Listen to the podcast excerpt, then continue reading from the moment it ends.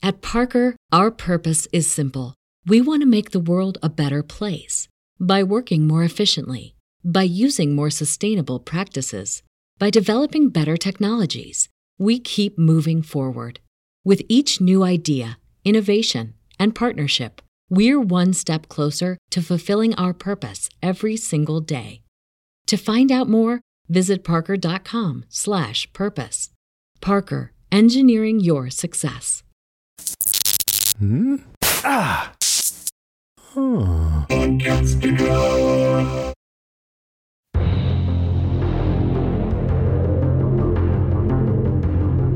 Hey everybody, I'm Rena. I'm Hank. And this is Strange Indeed, a podcast dedicated to the Netflix show Stranger Things. Today we are covering the season four season finale, episode nine, titled Chapter Nine, The Piggyback. Whew. Man. Which is funny because I remember last week we were like, "What is that even going to mean?" And then we got Mhm. an answer to it, but it's like literally in like a little throwaway line, which was hilarious, and we'll talk about it, I'm sure. But It was it was really great. It was clever, a clever title, I think, and it didn't give any context, which I love. You know, I think it's it's fun, you know, when we get a little something like that. But this wow, we we made it. We did. We made it, Pake. We were finally caught up. We're only about a you know a couple weeks behind, maybe the rest of the world. So you know, um, not as bad as what we usually are, but we finally made it. And wow, what a whopper of a finale! Yeah. Uh man, it was a lot i know we talked about it last week. We're like, man, this is I'm gonna have to change the way that I do this, and I did. I broke it into like two section, like two sessions. I did like Volume an one, hour, like I did an hour last night, and then went to bed, and then got up, and then like did the rest of it today. So it was, uh, Mm-hmm. but yeah, uh, man, it's it was a lot in a lot of different ways. and I'm sure we will talk about all of that. Uh, Yeah, but man, yeah, I remember just the first time. Like, there's a part of me that was like, I don't like. I got like halfway through the episode. I'm like, I don't even know if I want to talk about it. Just, I don't want to talk about it. Um, mm-hmm. But yeah, and then just dreading some like going back and watching it the second time because I have learned as we've talked about the show that the emotional scenes hit me harder the second time when I know it's coming somehow. I don't know why, but they do. You know, I I agree. I think we talked about this uh, one of the other episodes. Uh, you know, that had some really uh, emotional, impacting scenes. That you know, you know it's coming. Why does it hit you harder the second time around? Same with me. Uh, I I was definitely extremely. I was emotional, and then I know just kind of like in just like stunned, like like what, what. Uh, so I was in a little bit of a stupor the first time around, uh, and emotional. But I don't know what it is. I don't know what it is about that second time around where just the floodgates open, man, and um, a lot of ugly crying going on. What did you think, like just in general? Uh, I'm curious about your thoughts because this was a supersized finale. This was like two and a half hours, Yeah. and we knew it was coming. I mean, they they gave us the run times eh, er, right before the season premiered, so we knew that it, that was going to happen. But do you think, were like, were you happy with that? Do you feel that that was appropriate? Um, what did you think? I'm totally okay with it. I think, it, Yeah. I mean, on that first watch, definitely it still went by pretty quick. It seemed like because I'm very into everything. It's not like they just fill with a bunch of nonsense. Like everything matters, mm-hmm.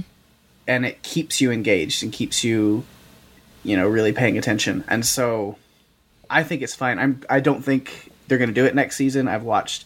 I think I mentioned Yeah. it like the.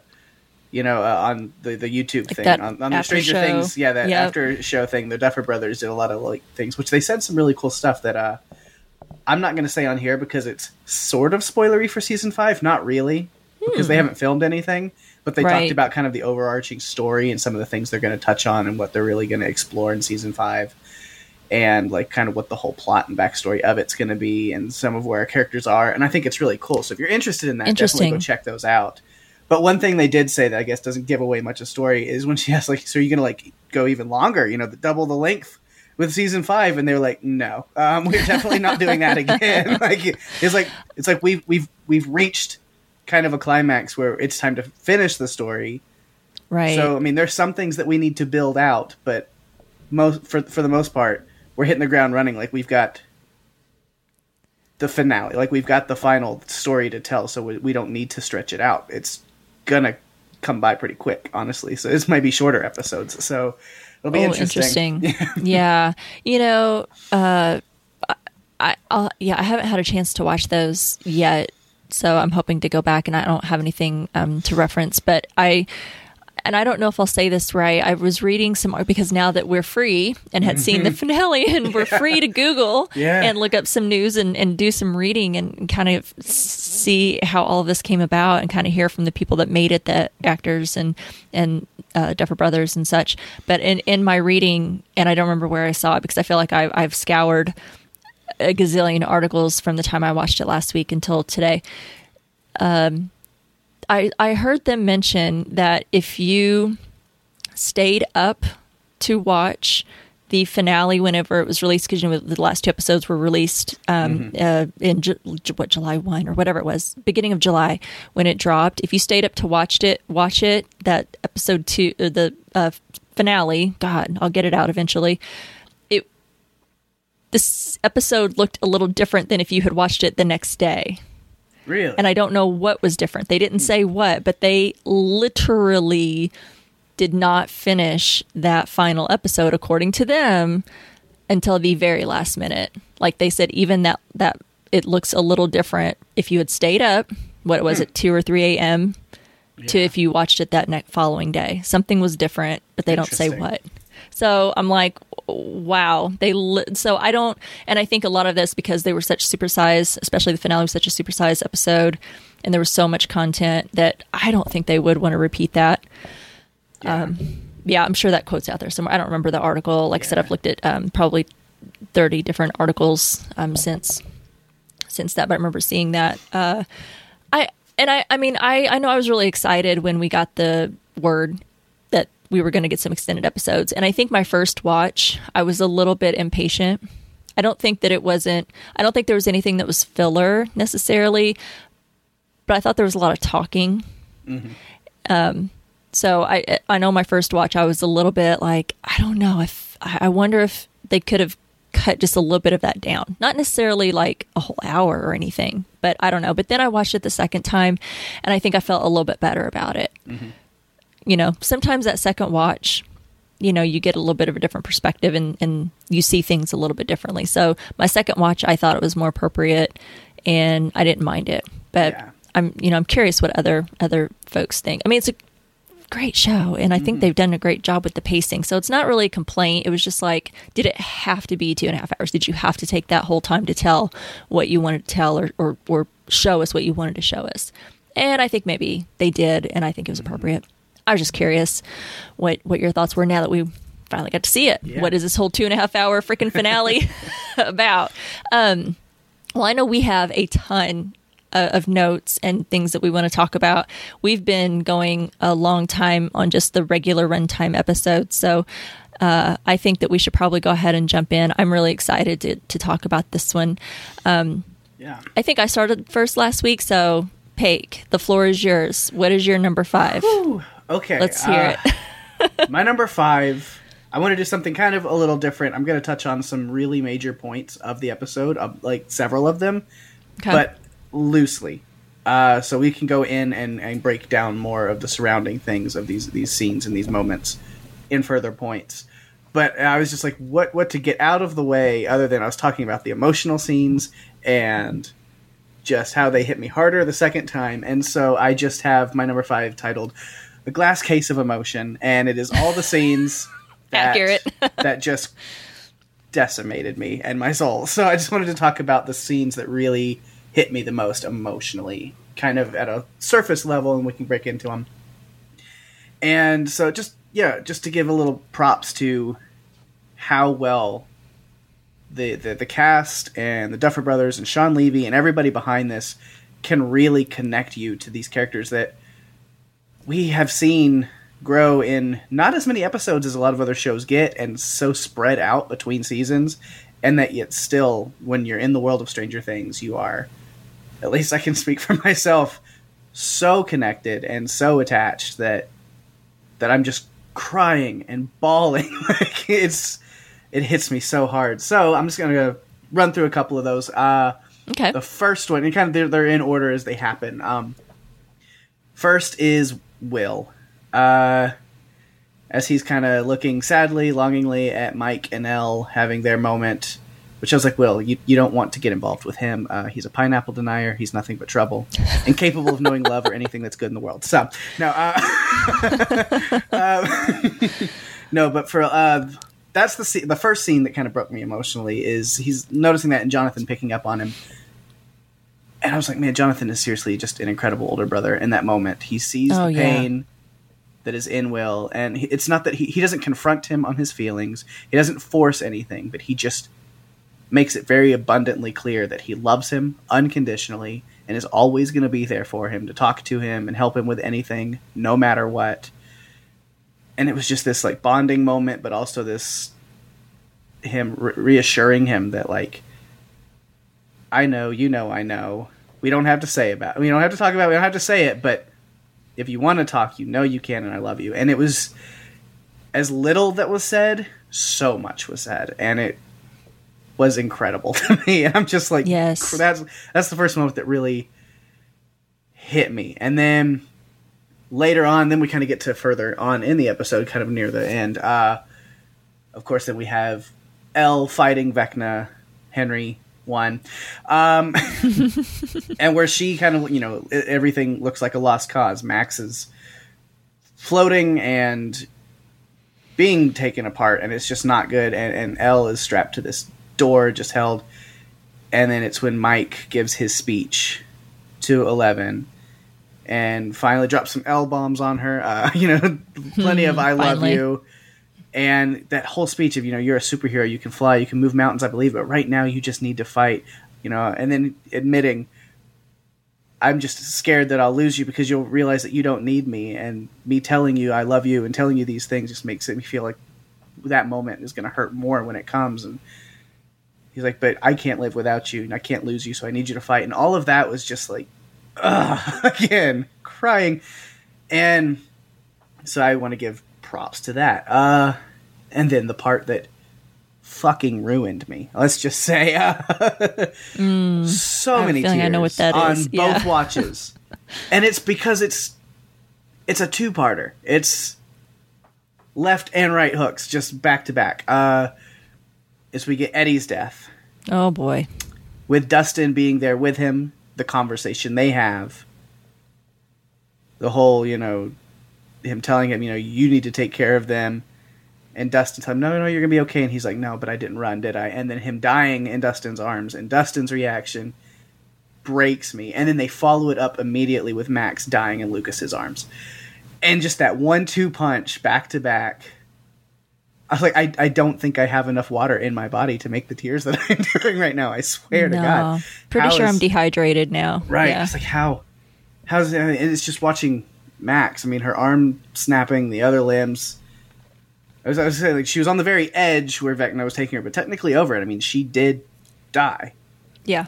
and I was just a mess watching it. I was like, like Eddie was hard, but it was like I wasn't surprised. Honestly, it, it hit me just as much emotionally, but I was like. Yeah, you know they brought Eddie in this season. It's kind of the level character. It's it's Stranger Things 101. Of course they're going to take Eddie from us, but then Max was like ultimate shock in that moment, thinking, "Oh, that is it for her," and I just couldn't take that in that moment. Mm-hmm. Um, the next one is just a small one, but just because they built up Lucas and Max so well this season, is the two days later and all that, and then they show you know she's in the hospital room, and the first thing you see of the hospital room is Lucas has hung the picture of him and Max at the movies that she drew on the wall in the hospital room, and that little detail is what got me. like, it was a little thing, and I'm like, and he's reading Stephen King to her, and I'm just, what a guy. Uh, and then lastly, because clearly all the tears in my body that I can produce, you know, aren't enough for you, you sick, demented bastards.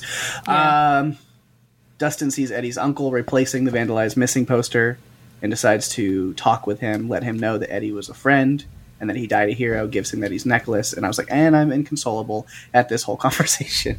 Uh, so many times to where like both times I've watched the episode, it's like 30, 40 minutes afterwards, and I'm like, I feel like my eyes are still puffy and red and dry, and I'm like, what is happening? I'm just a mess. So I just Yeah, wanted to run my over. shirt those. was wet. Yeah, I, ideas. so those were just like the big points that just like I got to the point where like I'd start like especially on the second watch where like one of these scenes would happen and I knew it was going and I'd start the tears going again and I was just like finally I was going damn it no screw you don't I don't need to see this again I've done this once already why I know. We've been here. We know. Uh, we've we, we've had our crying, but apparently we didn't get it all out of our system because it's it's- it was time for round two. If you needed a good cry, you know, then uh, watch the finale because right it, that'll do it. Extremely emotional. I like that. That's a really good summary of definitely some very emotional, impactful moments. You know that affected some beloved characters. We've talked often how you know all the characters, the new characters that we got. You know Eddie being you know a new character this season. You know we just got to know him, and the ones that we've known since season one. You know, uh, and everyone in between you know you don't want to see any of them go and when something happens to them i mean it it gets you right right in the gut man. You were right. It's a really good summary. I know we're going to talk about a lot of those scenes and things leading up to that and what got us there uh, as we as we move on but Yep.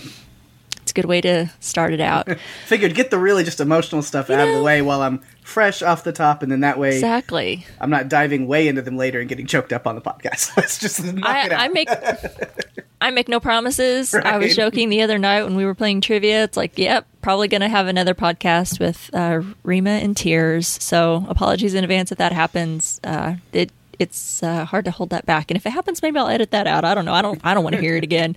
Um, anyway, um, I like that. Good start.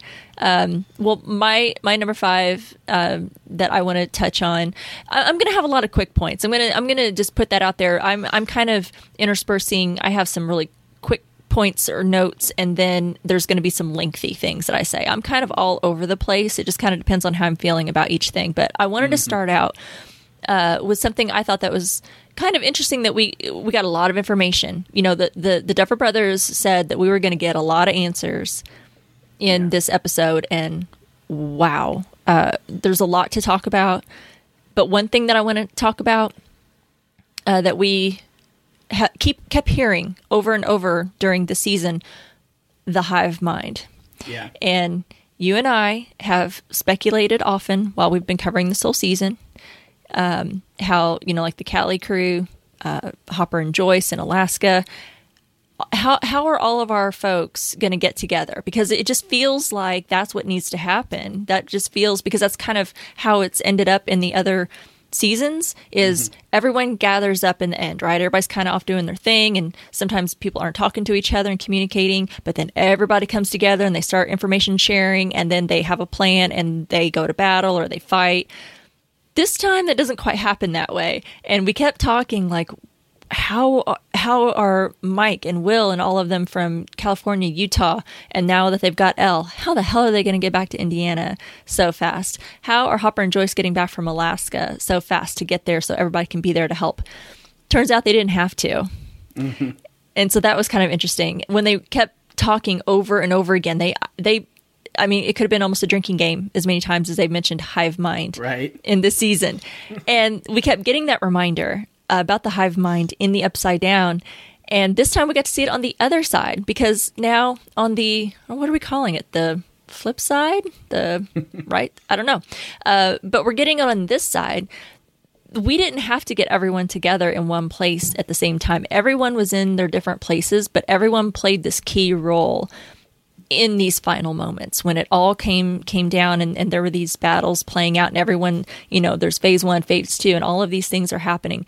Everyone's playing a part uh, in that. And it turns out that they didn't have to actually be there at the same place. And i appreciated that. I thought that was a different approach than instead of having everyone physically together they were all thinking the same thing. Hopper and joyce were like hey we got these frickin' particles right here you know, w- we can do some damage here and help help the kids. You know, instead of focusing all of our energy trying to get home, which even if they'd managed to do, they still weren't going to make it in time. We can do something here. You know, El realizing, you know, mentioned the uh, title of the show, the piggyback, when she realizes she can do that, uh, that they could build out that deprivation tank for her there, and she could fight through her mind um, by accessing Max and Vecna that way. I thought it was really great. And then, of course, we had had everyone in Hawkins who were already there, physically there, um, battling it out. But I thought it was kind of interesting and interesting to kind of point out that we kept getting these reminders.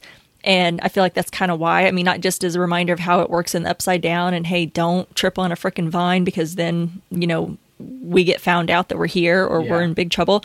But this hive mind that worked on the on the outside that everyone was thinking collectively towards that same goal uh, to accomplish um, you know that goal and for that battle so i thought that was pretty cool and i just kind of wanted, wanted to point that out Yeah. Um, what about your number four All right. Uh, going back into one of the things I mentioned uh, in that other one, but talking a little more around it and all the, the, the good stuff, the fun stuff that we had there. Um, Mr. Eddie Munson himself.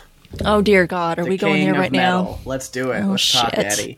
Um, i mean he's obviously one of my right? notes too i just i i, I delay delay and deny is where i'm at Uh-huh. he was further on my list so let's Yeah, let's do it. I'm kind of in the opposite as I usually am. Tonight, I'm like, let's get the hard stuff out the way and just where we can end on a fun note. Um, but yeah, I bet there's a lot of fun to talk about with Eddie too. You know, um, yes but yeah, it definitely hit harder the second time watching as we see because I mean in the little flashbacks when he's making his decision to stay, we kind of get you know flashbacks to some of him running and the things that he said and even the line in this episode. But when he, you know Steve tells them, you know anything goes south, you guys get out of here. Don't try to be heroes or anything. And when he looks at him and Dustin, he goes, "We are not heroes." And yeah man, just knowing that they go back to that as he decides, but but I can be, and it's time for me to stop running.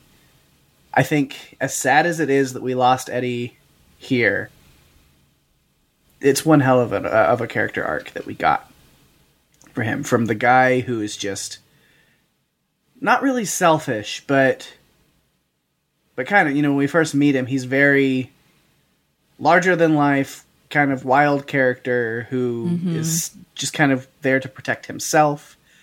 And you know, he's got friends, but he's kind of got them at arm's length. And then in the situation he finds himself in, it's very much he has to rely on others. And so by the end, he is sacrificing himself to do whatever he can to to help the others. People like Steve that he probably hated before but now that he's gotten to know and, and he's willing to sacrifice himself for them. And i think that's as sad as it is an incredible arc to an incredible character that he's kind of like bob. Will be one of those like yeah it's a one season thing. We got him. He's in and out but he will stay forever like in the hearts of stranger things fans as like one of the best characters. And man king of metal. He's just ready to rock.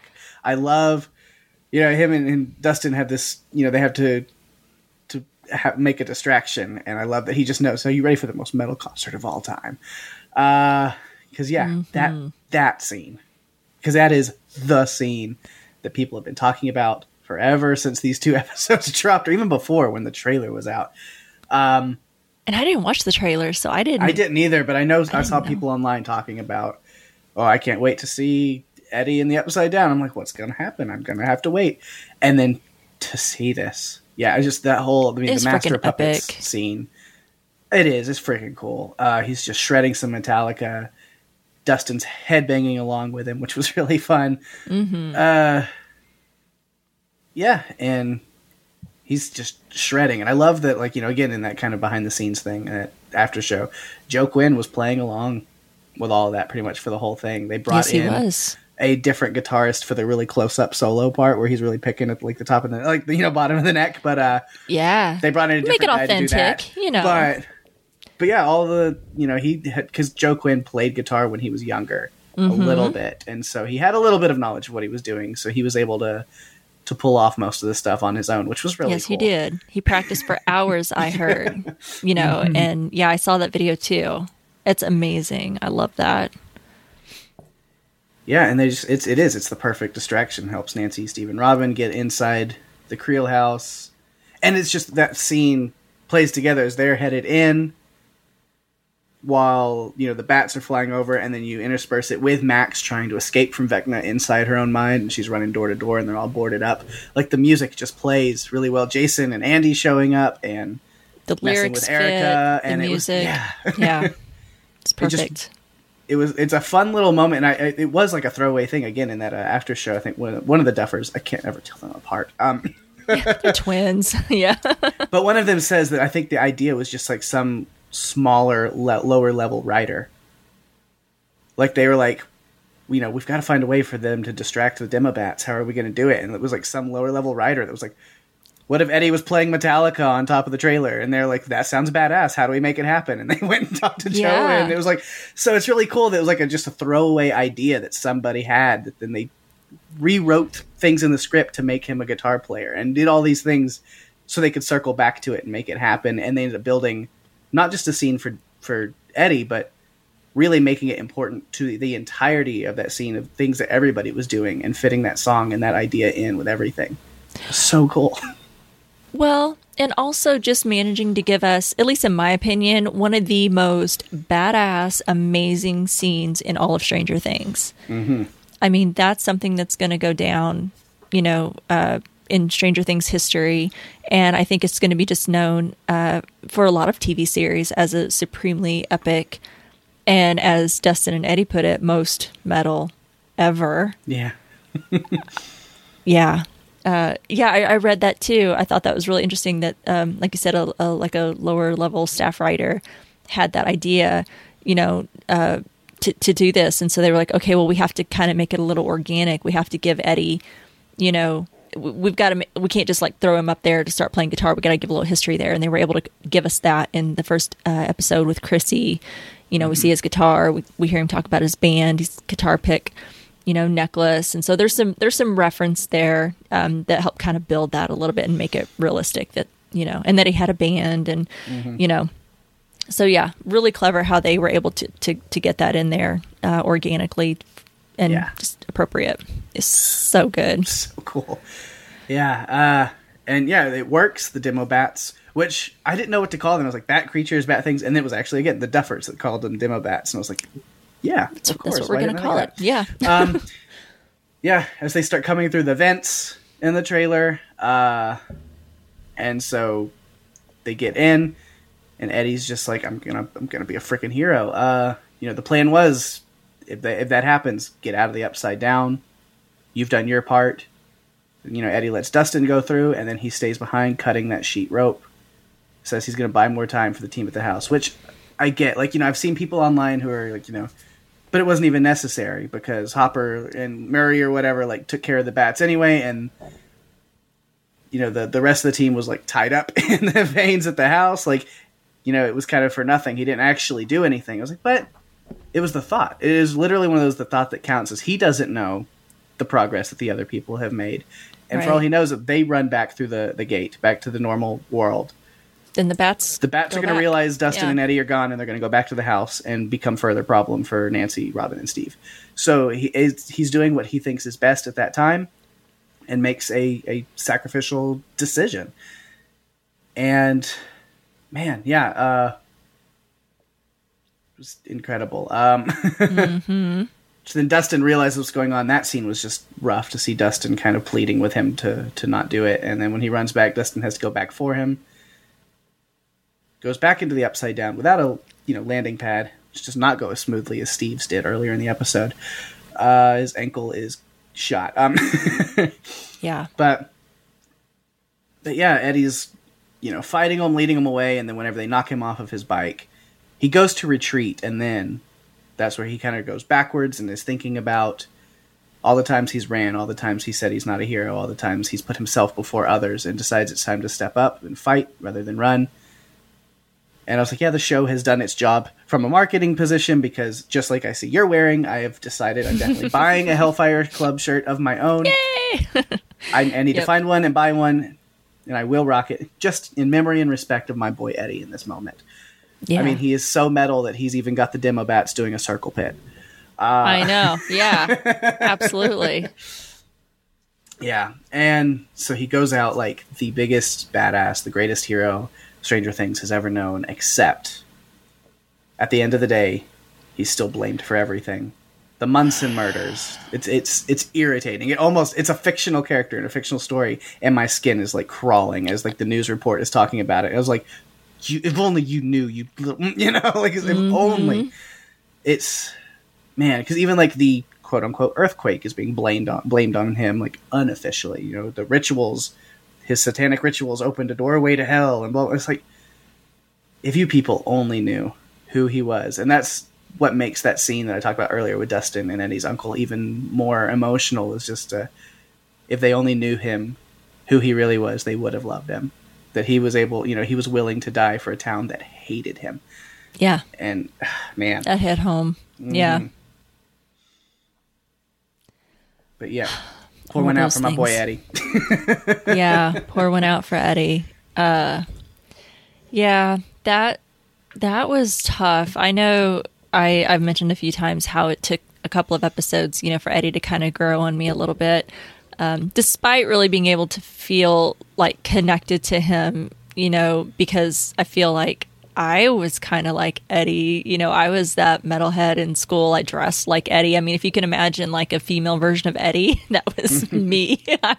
the clothes he wore, you know, I had the ripped up jeans, the, uh, you know, uh, metal t-shirts, the denim jackets with the patches, and you know, had the hair and and everything. Uh, and and just you know being an outsider that's what eddie was. He was an outsider and he had this group of outsiders that he all took in dustin and mike.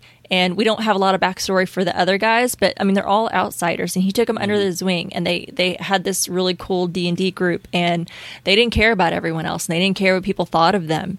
And you know so i totally related to that. Uh this was tough. He he grew on me, and this was this was hard. The Duffers definitely do a really great job of, like you said in the beginning, of giving us these characters that, you know, we we we just met and rips your damn heart out when something happens to them. And as I mentioned, Eddie's uh, one of my points as well. I'll try to get through this uh, without you know being a crybaby or anything, but you know my uh, point for him was titled "This one's for you, Chrissy."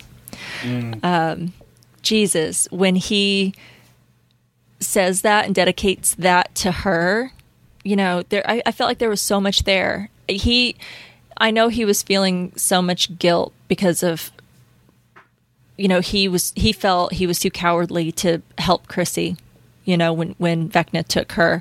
And you could really see how much it's affected him during all this time that he's been on the run. When he told Steve, when they were all getting ready to march off to uh, Vecna's house, and him and Dust were staying back, and he goes, "Hey, Steve, make him pay." And then he dedicates that performance to her. You know, and I, I think in some ways Chrissy was a catalyst for Eddie's journey.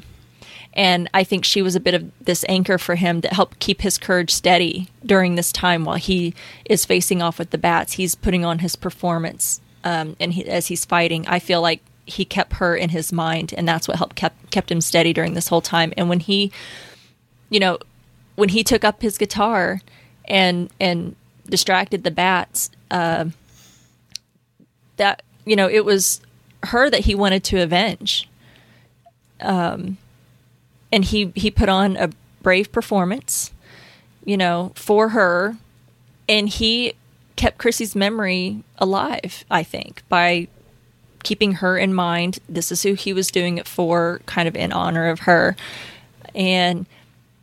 I really liked the exchanges between Chrissy and Eddie, and I, I feel like if things had been different, their little unlikely friendship maybe could have grown into something more you know i i have this little little dream that in an alternate universe or maybe you know now that we know they've both passed that they're together somewhere you know i don't know it makes me feel a little bit better Right. um, whether or not you want to believe that or not but you know i i like that and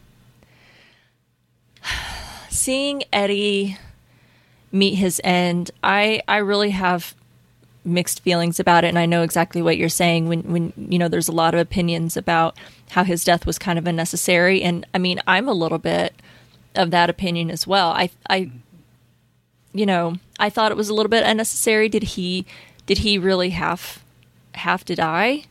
Uh I don't I don't think so. I wonder if it was maybe the the Duffers wrote themselves into a little bit of a corner of how do they bring him out of being a cult leader. Mm-hmm.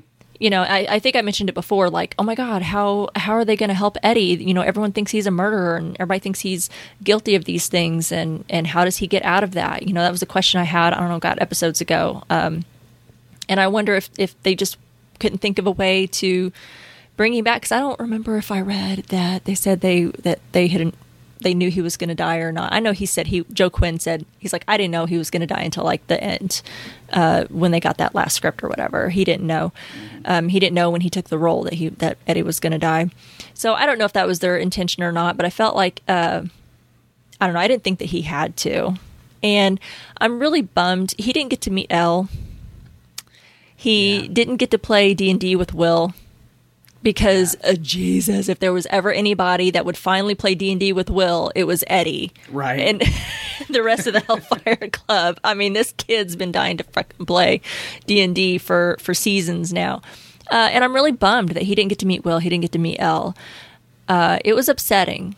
And when he sputters out, I think it's my year, Henderson. I think it's finally my year. Oh my God. It's fine. We're fine. it's all fine. Uh, so I mean, it's it was definitely one of the coolest things I think I've ever seen. Uh, watching Eddie play Master of Puppets in the Upside Down with a swarm of demon bats rushing towards him, and as you said, and kind of like the swirl around uh, the trailer. I mean, it had to be one of the absolutely coolest things I think I've ever seen, and I think he did really well. I feel like he he pulled it off so well. I feel like even just in the first seconds, as soon as he grabbed that guitar, you could tell by the way he was holding his hands. And just as soon as he started playing, you knew exactly what song he was going to play, mm-hmm. and that was absolutely badass. And just as a, an end note here to everything, because I, I'm, I want to get through this and I don't want to dwell on it because I think he said a lot of great things, but I never want to see Dustin cry again, ever. Right. Yeah. When when when Dustin's heart is broken, mine is shattered. Um, I can't. I can't look Mm-mm. at that kid being sad. It makes me feel awful. yeah. So, uh, I could probably go on and on about that, but you know, um, like like you said, poor poor went out for Eddie, and I really liked his his arc and I don't know. Look, I, I feel like he's he's dead. I feel like I think the Duffers said he's dead. Mm-hmm. There's a lot of theories going around that Eddie comes back in season five. Yeah. That's not a spoiler. It's theories based on the show, based on the D and D game. There's a lot out there. I'm not going to cover every single theory that's out there because there's a lot, and we don't have time for everything. You can definitely go look them up on your own if they were to bring him back, though, in some way, if it ever happened, I'm not banking on it. I'm not hopeful that it would happen. But if if he he would deserve a redemption arc. I, I feel like, yeah. like you said, it is cruel to leave the world thinking that that's what he was. Mm-hmm. You know that he was he was a murderer, a devil. The the sign that his uncle replaced. That's freaking ridiculous. Yeah. That's disgusting. Uh, and honestly, to me, that legacy that he was left with in our world is more upsetting than his freaking death, in my yeah. opinion. So I just don't think they. I'm not going to have a huge complaint about it. I'm not going to rant and rave about it. I still thought so many things were amazing, but I just I don't think that was necessary. I'm not happy with how they left his legacy. And the fact that Dustin was the only one seemed to be upset and talking about Eddie's death. You know, we didn't hear anyone else talk about it or mention it or acknowledge it. It was only Dustin. Yeah. And I thought that was sad too. You know, uh, and maybe it was done off screen. I don't know, but yeah, that upset I, me too. I was, I was talking to a, a friend of mine uh, who was patiently been very patient with me, waiting for we, you to. we see each other, you know, like once a week, and it was just like, all right, you've seen that episode now. Okay, we can talk about that one. Fine. and so she was so happy when I finally got finished. But um, but yeah, she mentioned something. She goes, she goes for the first time. I think I'm glad that they left something out that they skipped two days. When we had the two days later, she goes, I'm, Yeah. I'm actually really glad they did that because I know within that time that they just skipped over in those two days, there had to have been a scene or there would have been a moment where Dustin and Steve would have reunited and Steve would have seen Dustin after what happened to Eddie and they would have had a moment. And she was like, and I'm glad I didn't have to see that because that Can would take been- another. Yeah. Can take another one. another another uh, emotional episode or scene. Sorry. right. Yeah. It's a good point. Mm-hmm. It's a good point. Yeah, I'm hoping that there was some acknowledgement. I mean, cl- uh, clearly they it, it seems like they couldn't bring Eddie back with them when Yeah. when they when they came back over to to our side. So of course, you know that's why his uncle's obviously looking for him. He, he's he's missing. Uh, so I'm hoping that there was some acknowledgement there at least.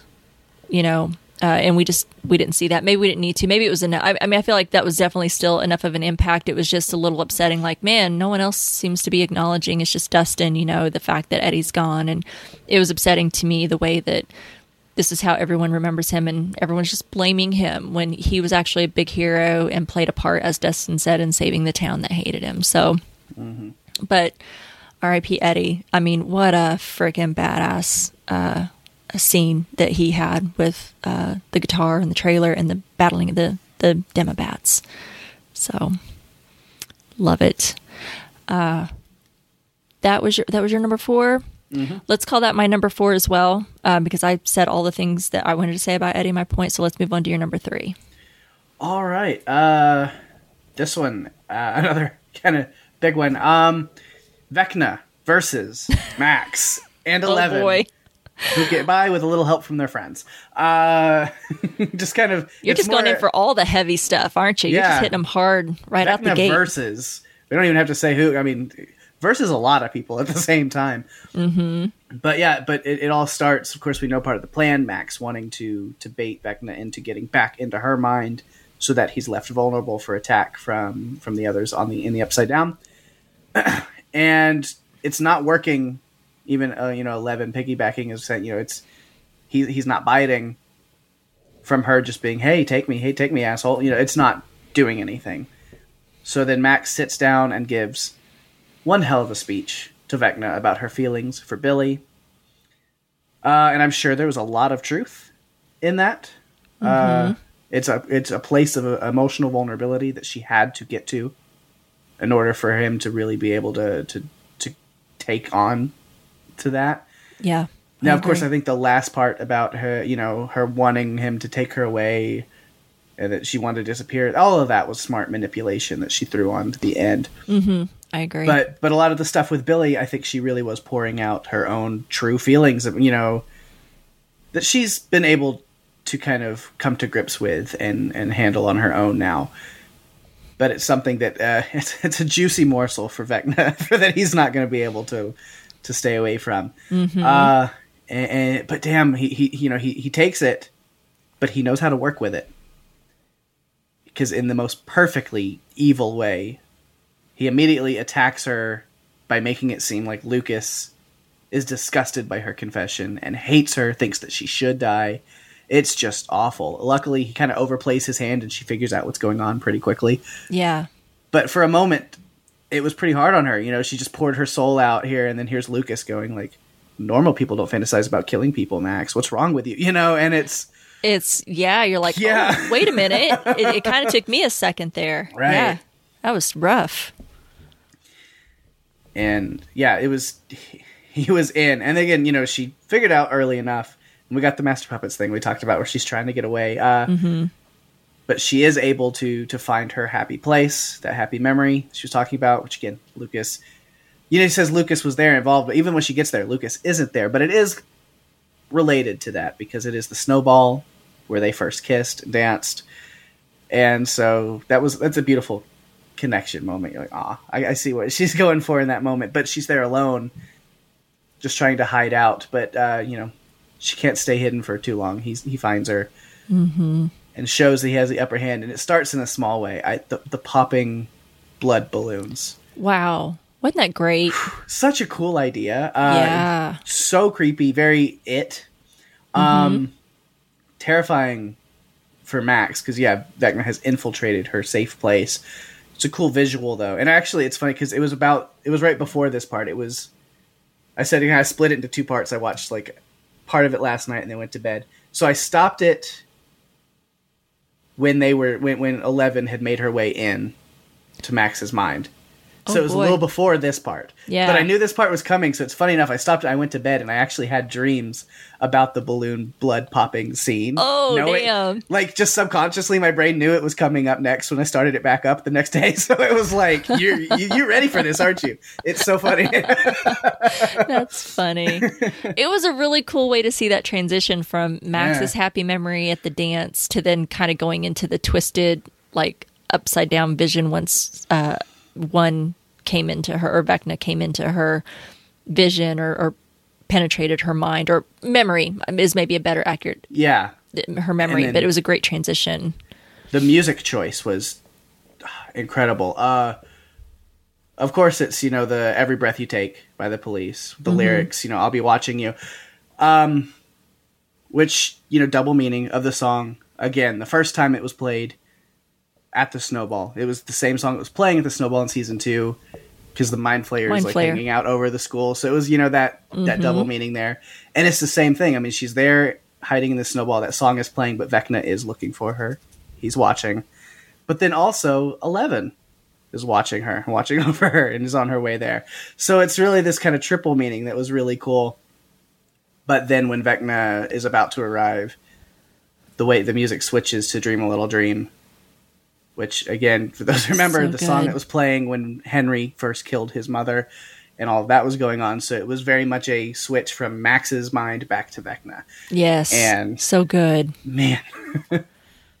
and then yeah, you think Max is pretty much done for at that point until yeah, Eleven shows up to surprise old Henry. Oh, Uh, and we get the Eleven versus One showdown that we've been waiting for. I like you know, if you touch her again, I will kill you again. yeah. Uh, Powerful yeah, moment. and and then we see that you know Eleven's not faring super well as, as much as she thought she would. I think uh, one has definitely gotten stronger. Max rushes in with a board at one point. Ah, thanks for trying, I guess. Uh, but you know, gets the upper hand on on Eleven. It was like she went straight through the table. Jr. Bar God, she's broken in half. Um, but luckily, he's in full villain mode, and he's not even going to kill Eleven so he can she can see him watch him unveil his master plan upon the world you know he's got that very evil villain kind of thing where i just want you to watch so luckily it gives her a chance to escape and fight back but i, I call it she was thrust into the red zone um this is just more vecna's mind but Mhm. His mind space. Yeah, and, and she's trying to appeal to his human side, saying, you know, we were both used by Papa. You know, I know that he hurt you, he hurt me, but he's dead now, and we can choose to to not be the monster because he was the monster. But yeah, Henry doesn't care about Papa. That's beneath him. Uh, you know, he didn't make me like this. You did. Which, man, Yeah. That was a punch.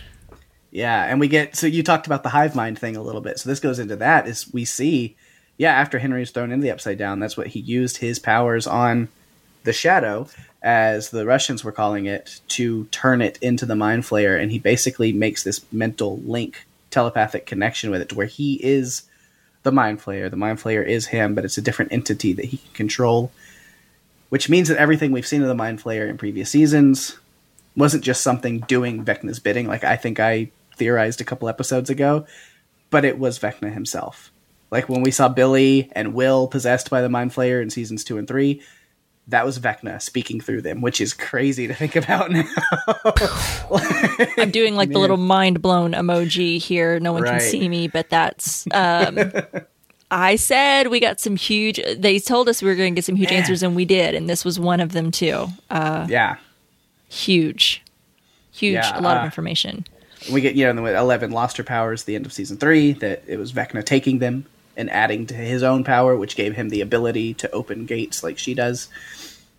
Like, man, a lot of yeah reveals just kind of in there back and forth. It was obviously this is one of my points as well, so I'm just gonna chime in and add uh, to to what you're saying, and I, I was con- conflicted when I mentioned about my first watch, where I was a little concerned about the amount of time and did we really need to go this full time. This is kind of a little bit of what I was talking about. Was a little bit of the monologuing. Uh, it was very Uh-huh. kind of stereotypical villain monologuing. Right. However, Let me tell you my entire plan. Let me I'm gonna you face the wall over this way and explain what. Oh, she's gone. Damn it. Uh, no. I know. I, I was like, hmm. But you know what? It's I, I feel okay. Let's let's step back and quit being so critical, Rima. Yeah. You know, uh, I appreciated it more the second time. I think that's why I was talking about that earlier. But I guess it's hard to fault Vecna too much because the information, his monologuing, is revealing all of this information that completely rewrites everything that we know about Stranger mm-hmm. Things and the Upside Down. And oh, so yeah, no big deal or anything. So, right, like you said, and this, I feel like if I didn't say it, because look, I don't remember what the hell I said yesterday, much less last week or any other podcast that we've done on season four. I don't remember if I mentioned it. I know I thought it somewhere, talking about the mind flayer and his spider shape. Mm-hmm. Uh, I feel like that should have been a clue for us Right. a long time ago uh, because it, it, it demonstrates it perfectly in this episode. Um, so that should have been a clue. And when Eleven cast one into the upside down, you know, that's where he he sees this untapped potential. It it looks so different, right? The upside down that as we're seeing him as he's saying, I I made myself an explorer, I was exploring. It looked so different than what we know as the upside down Yeah. that that we know. So it's it's so interesting that he was able to mold the upside down from what we see here when we get this flashback of when he was uh, trans. I'm going to say transported there, whatever, uh, compared to what we see now, where it's like this version of Hawkins, right? It's just like an upside down version of, of Hawkins. And Dustin had the theory early on that you and I talked about about Vecna, like you said, being the Mind Flayer's five star general wrong. I didn't believe that. I firmly believed that Vecna was the one in charge the entire time. Mm-hmm. And we were right as we were talking about that. He is the creator of the Upside Down as we know it. And then it was revealed the Mind Flayer Shadow Monster looked like a giant spider. Why? Because Henry is obsessed with them Yeah. when Eleven closed that gate in season one, what Vecna do? He, or sorry, season two. I'm, my Yeah. seasons are running together. Sorry, season two when she closed the gate. Vecna made this flesh monster thing, whatever it was, with the mind flayer, but not to kill Eleven, but to steal her powers Yeah. she didn't lose them after that battle. They were taken from her on purpose. Because remember, Brenner, what did he tell us? And 11, one consumes his victims, taking everything Yeah. from them.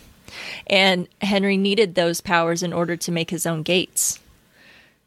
This this whole time, it's always been Vecna. It was always going to come down to this. It was always going to be 11 and 1. I feel like it's that's what they're they've been telling us. These two are mirror images of each other and we keep seeing that often in the lab in the flashbacks. We saw it again in this battle in Max's memory. They are mirror images of each other. Vecna gets his power from darkness and pain, anger. Eleven finds her strength through light and love. It's a very classic good versus evil Yeah. story, and I, I love it. I think it's great. Uh, but I could got a little bit of a it was Agatha all along running in my head with with the Vecna storyline here. I thought it was I thought it was great, and I feel like you and I were a little bit validated in some of our theories, and you know, um, thinking you know how uh, what was kind of happening. But I'm I'm interested. It, I don't think it's important, but I just find it really interesting seeing the upside down then and then seeing it. We got Demogorgons, got th- this shadow particle thingy but everything else is different. Like he he he did all of that. Like what what powers has he gained?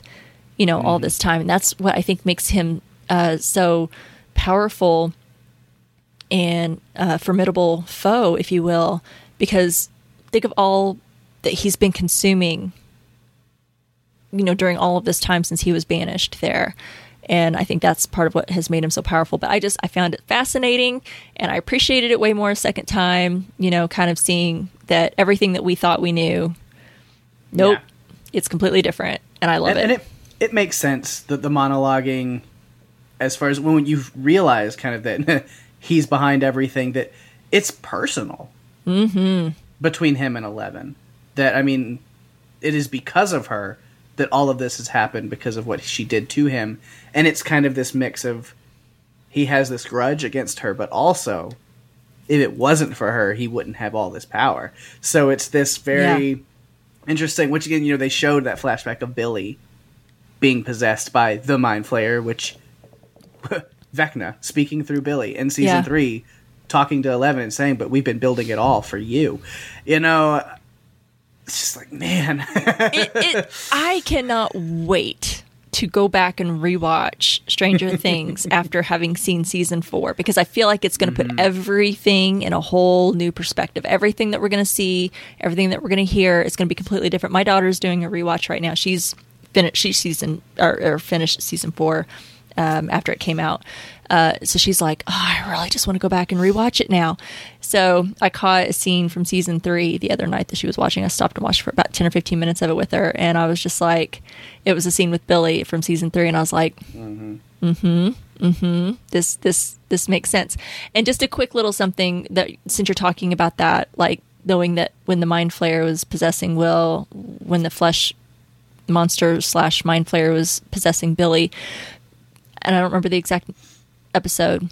It's the episode where Eleven and Max confront Billy at Heather's house uh, because they think, well, something terrible's happened to Heather. So they go to Heather's house to investigate what happened. Well, they find Billy there. They find Heather and her parents there.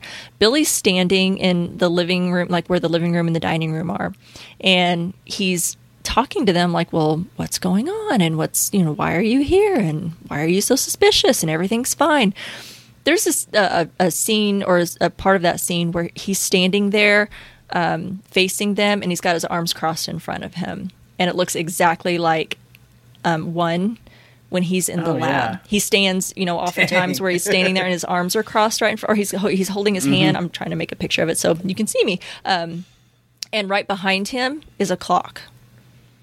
Oh wow, and his Yeah. tone changes when he's talking to them. Go back and watch the scene again. You'll you'll find it if you you know um, Oh, everyone yeah. for the listeners.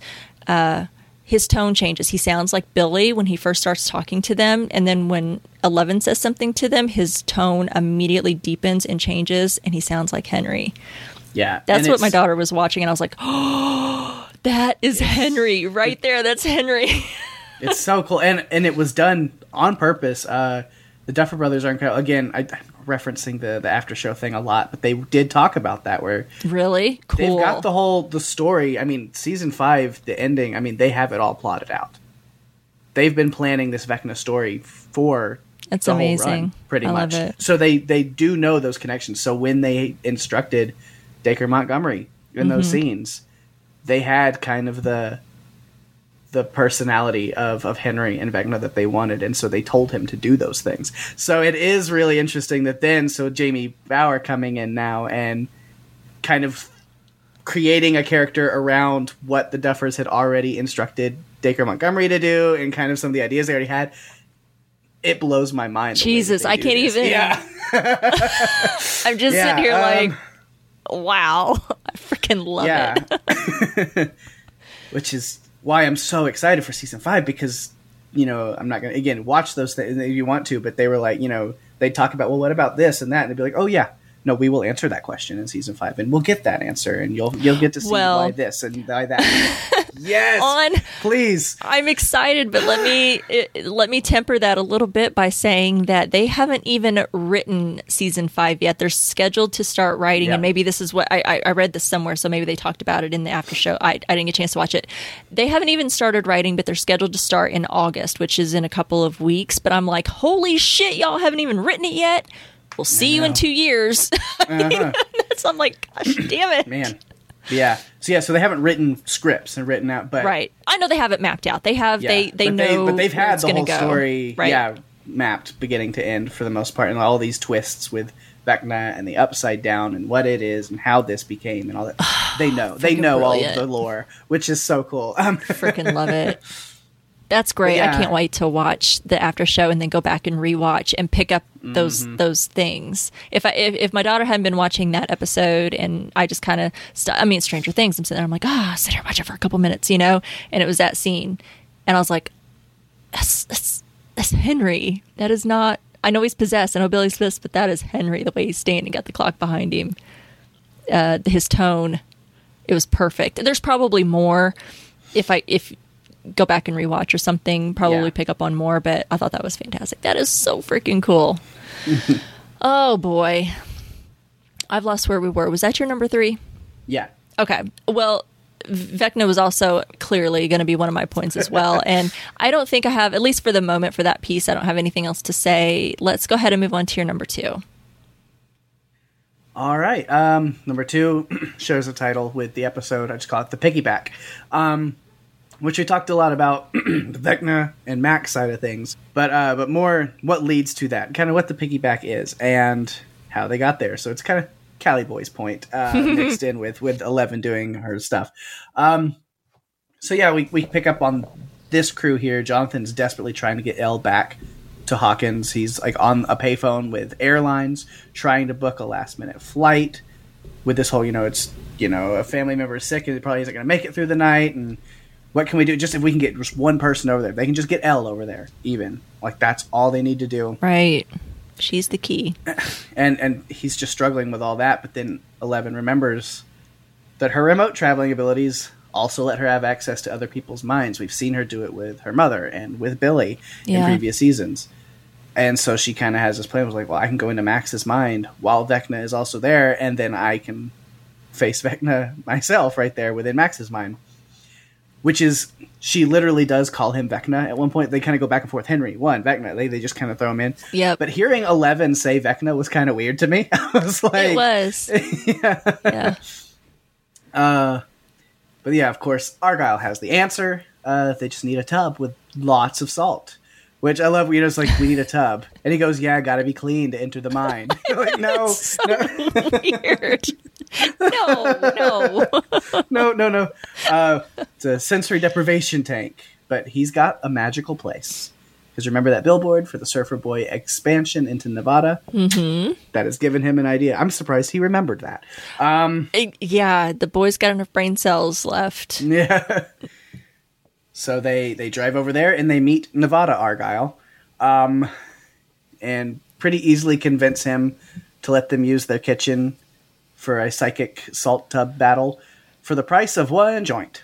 Um, Not just any Easy joint. enough. yeah, purple palm tree delight. It's Yep. the best of the best. Uh, and then I just kind of love the scene as they're like getting everything prepared. It's like everyone's doing their part, even in the upside down. Eddie and Dustin are are securing the trailer, you know, and then over here the Byers and Mike are getting all the sensory deprivation tank and all its components all ready and everything. Argyle's baking a pizza. You know, everybody's doing the important work that they've got to do.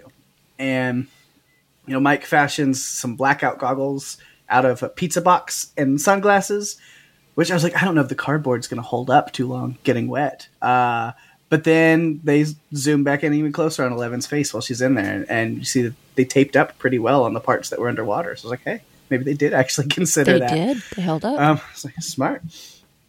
And Mike and El having their moment.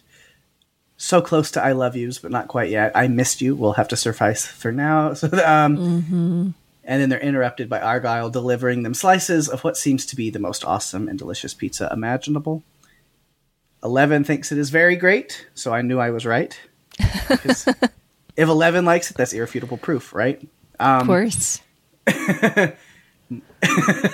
Here's my, uh, my my pizza box. So box again because I'm gonna go for it. Because you know, Eleven's like you know, it is good. It's very good. He's like good. No, it's like Mike's being every person I know who's dead Me, wrong. I'll put my hand up. Yep. You know, ooh, that's gross. Of course, I've never tried it. I'm just a food coward, and I won't accept my preconceived notions are insanely inaccurate. Um, like Argyle, try before you deny. I don't know. Are you gonna? Where, where do you fall on this? Because uh, on the, I know how you fall on the, the opinion, but do I know a single person who says it doesn't go on pizza that has actually tried it? Have or are there people just refusing, like food racists? Ouch. Uh, Because that's what's wrong with America. Pineapple for pizza, 2022. I'm Pake Allen. I approve this message. No, um, I will uh, after after all of this. You know, I feel like I've heard it enough uh, from the season that have I tried pineapple on pizza with anything else? Um, no, I, I just I'm I'm with Mike. Fruit doesn't belong on pizza. I'm a, pizza enthusiast, and I just don't know that I can do it. I'm pretty picky. However. Uh, I will try before I deny. So I will try it before I make my final I'm judgment. winning. You have to let me know. You have to. I have to will. follow up because You'll be the first person I tell. I'm, I'm Camp Argyle. I'm like try before you deny. Because if I if I meet somebody who says no, I hate pineapple on pizza. Have you tried it? And then they go yes, and I didn't like it. Okay, people's palates are different. I can explain it, but like I, I don't think I've ever met somebody who says it doesn't go on pizza that has actually tried it. So I, I, will have my daughter works uh, for a, a local pizza place. there you go. I will, I will have her make me an amazing uh, Argyle inspired tasty pie. Do you like spicy? I, I, I could do spicy. Does it need to be spicy? Okay. Is it better if well, it's it if said it's the best way best way to incorporate pineapple if you want like a I'm a big foodie, so here we go. Here we go, let's I know it. is listening to this right now, being like, "Oh my god, you don't even know half of it." Um, so if you want the best way to incorporate pineapple, and this goes for all our listeners too, if you're a denier before trier, fix yourself, okay? Get just just give me a second, give me a try, okay? So what you want to do? Sweet, salty, spicy, best combination, right? Mm-hmm. So you got the pineapple, the sweetness, with bacon. Get the salty savoriness of the bacon, and then some jalapeno slices for a little bit of spice. Pineapple, bacon, jalapeno. now that I swear could. by it. I swear Okay. by it. All right, I'm gonna write that down, and I will order order that. Do it. I want to hear back from you. I'm I will. I'm yeah. curious. I want to see if all it takes is for people just open their minds for a little bit. Try. And then see if you still deny. I will do that. I'm writing it down right now.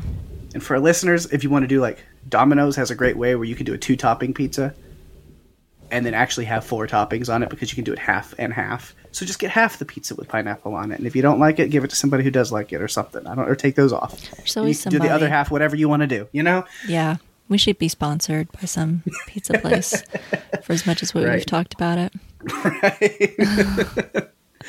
Uh, see, that's what I said. There's tangents in my notes because you know this scene's going to come up, and you know I'm going to be like, pineapple time. Gotta, I got to talk about it. Understood. Understood. I am. I'm a prophet of the pineapple. I'm here to spread the good word. Um, but anyway, back to the episode. Uh, so yes, through this process, Eleven is able to remote travel where she finds Max, and I couldn't help but think of poor Caleb McLaughlin walking around in the water in just his socks uh, while filming that. but yeah, uh, uh, Eleven is in Max's mind, but not where Max is. She's like in a memory Yeah. where Max isn't because she's seeing the younger Max, but she's able to find a way to Max through that DJ booth. Uh, which I love Argyle again. There, a memory within a memory. I was like, it was at that. that. moment that Christopher Argyle Nolan was struck with an idea. Right? I, I had Inception running through my head for sure. Yeah. what we didn't know is yes, Argyle is a young Christopher Nolan in California somehow, even though he's British. I think That's But, uh, funny. you know,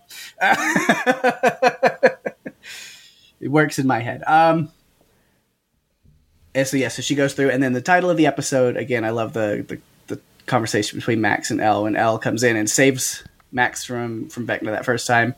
She goes, "Are you real? Did I make you?" He goes, "I'm real. How?" I piggybacked from a pizza dough freezer. I was like, "Oh, that's a normal thing to say." Like those words in that order totally make sense. Continue. Perfect sense. Which no, Max's answer was a lot more uh, accurate. She just goes, "What?" I was like, "Yeah, no, that's."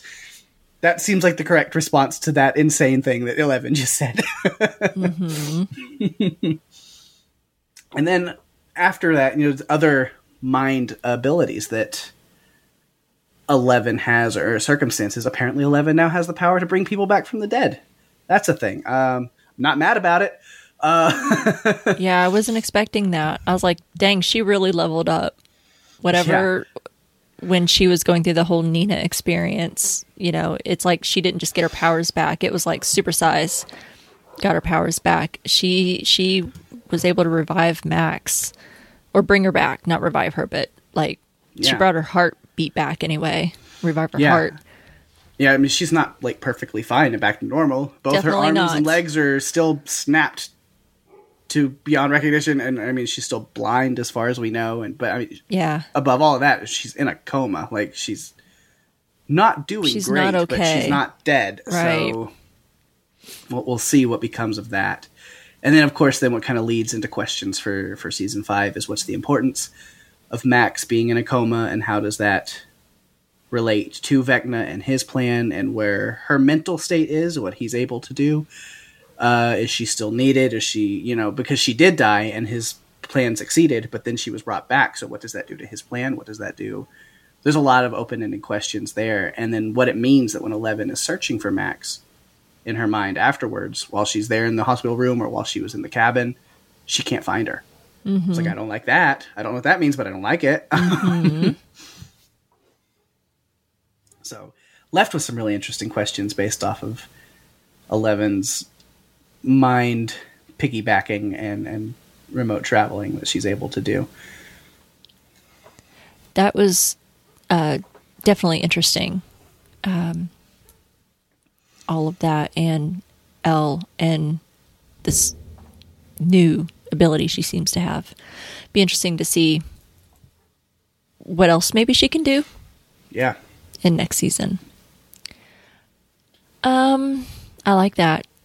Uh, my next point, I wanted to kind of um, bring it back to because we just are going to talk about it because we're still there in the final episode. Uh, Russia.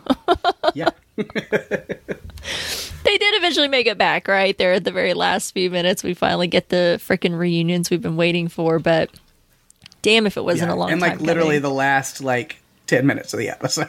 yeah i'm like okay so we're just gonna stay in russia but i mean it was still really cool we got we got a lot of great moments and i I'll, I'll talk a little bit about some some of my favorite moments. I'm not going to go too deep of a dive um, because we we saw the Russians were definitely up to something. Uh, had all of the demogorgons, uh, little demodogs of all sizes, and the freaking particles. Something was going on. You know, they were up to something. So I think I'm going to talk a little bit about kind of hopes that I have for season five or questions that we have going into season five and things that I'm looking for. Uh, so that's part of it as well as kind of what what the hell were they doing and does it end there? You know, I'm not sure, but you know, in order to once they come, I, I talked earlier about the hive mind. I'm kind of all over the place, so sorry, my my thoughts are kind of all over the place. When they decide to go back to the the prison to destroy the the particles to help the kids and they get there and they go through this whole scheme of huh, well guess what? The the the particles they all escaped and they revived the demodogs i mean i thought they were i, I thought they were dead. Maybe it just revived them and possessed them. I'm not sure. Probably doesn't really matter. Um, but everyone had a role to play there just like everyone was having a role to play in the upside down uh, for their their plan so when they all get there and um, we we got an amazing scene when it come come down to it when they were trapping them all there in the uh, in like the fighting ring area there. Uh, Hopper and the sword was amazing. We've talked about some badass scenes. You know, Eddie definitely got his moment in a badass scene and a battle scene fighting the Demobats. Hopper got this one. I mean, I didn't know I needed to see uh, David Harbour fighting a Demogorgon with a sword, but that was a freaking amazing. Yeah. And then we got Murray with a freaking flamethrower. I mean, I didn't know I needed that either, but that was amazing.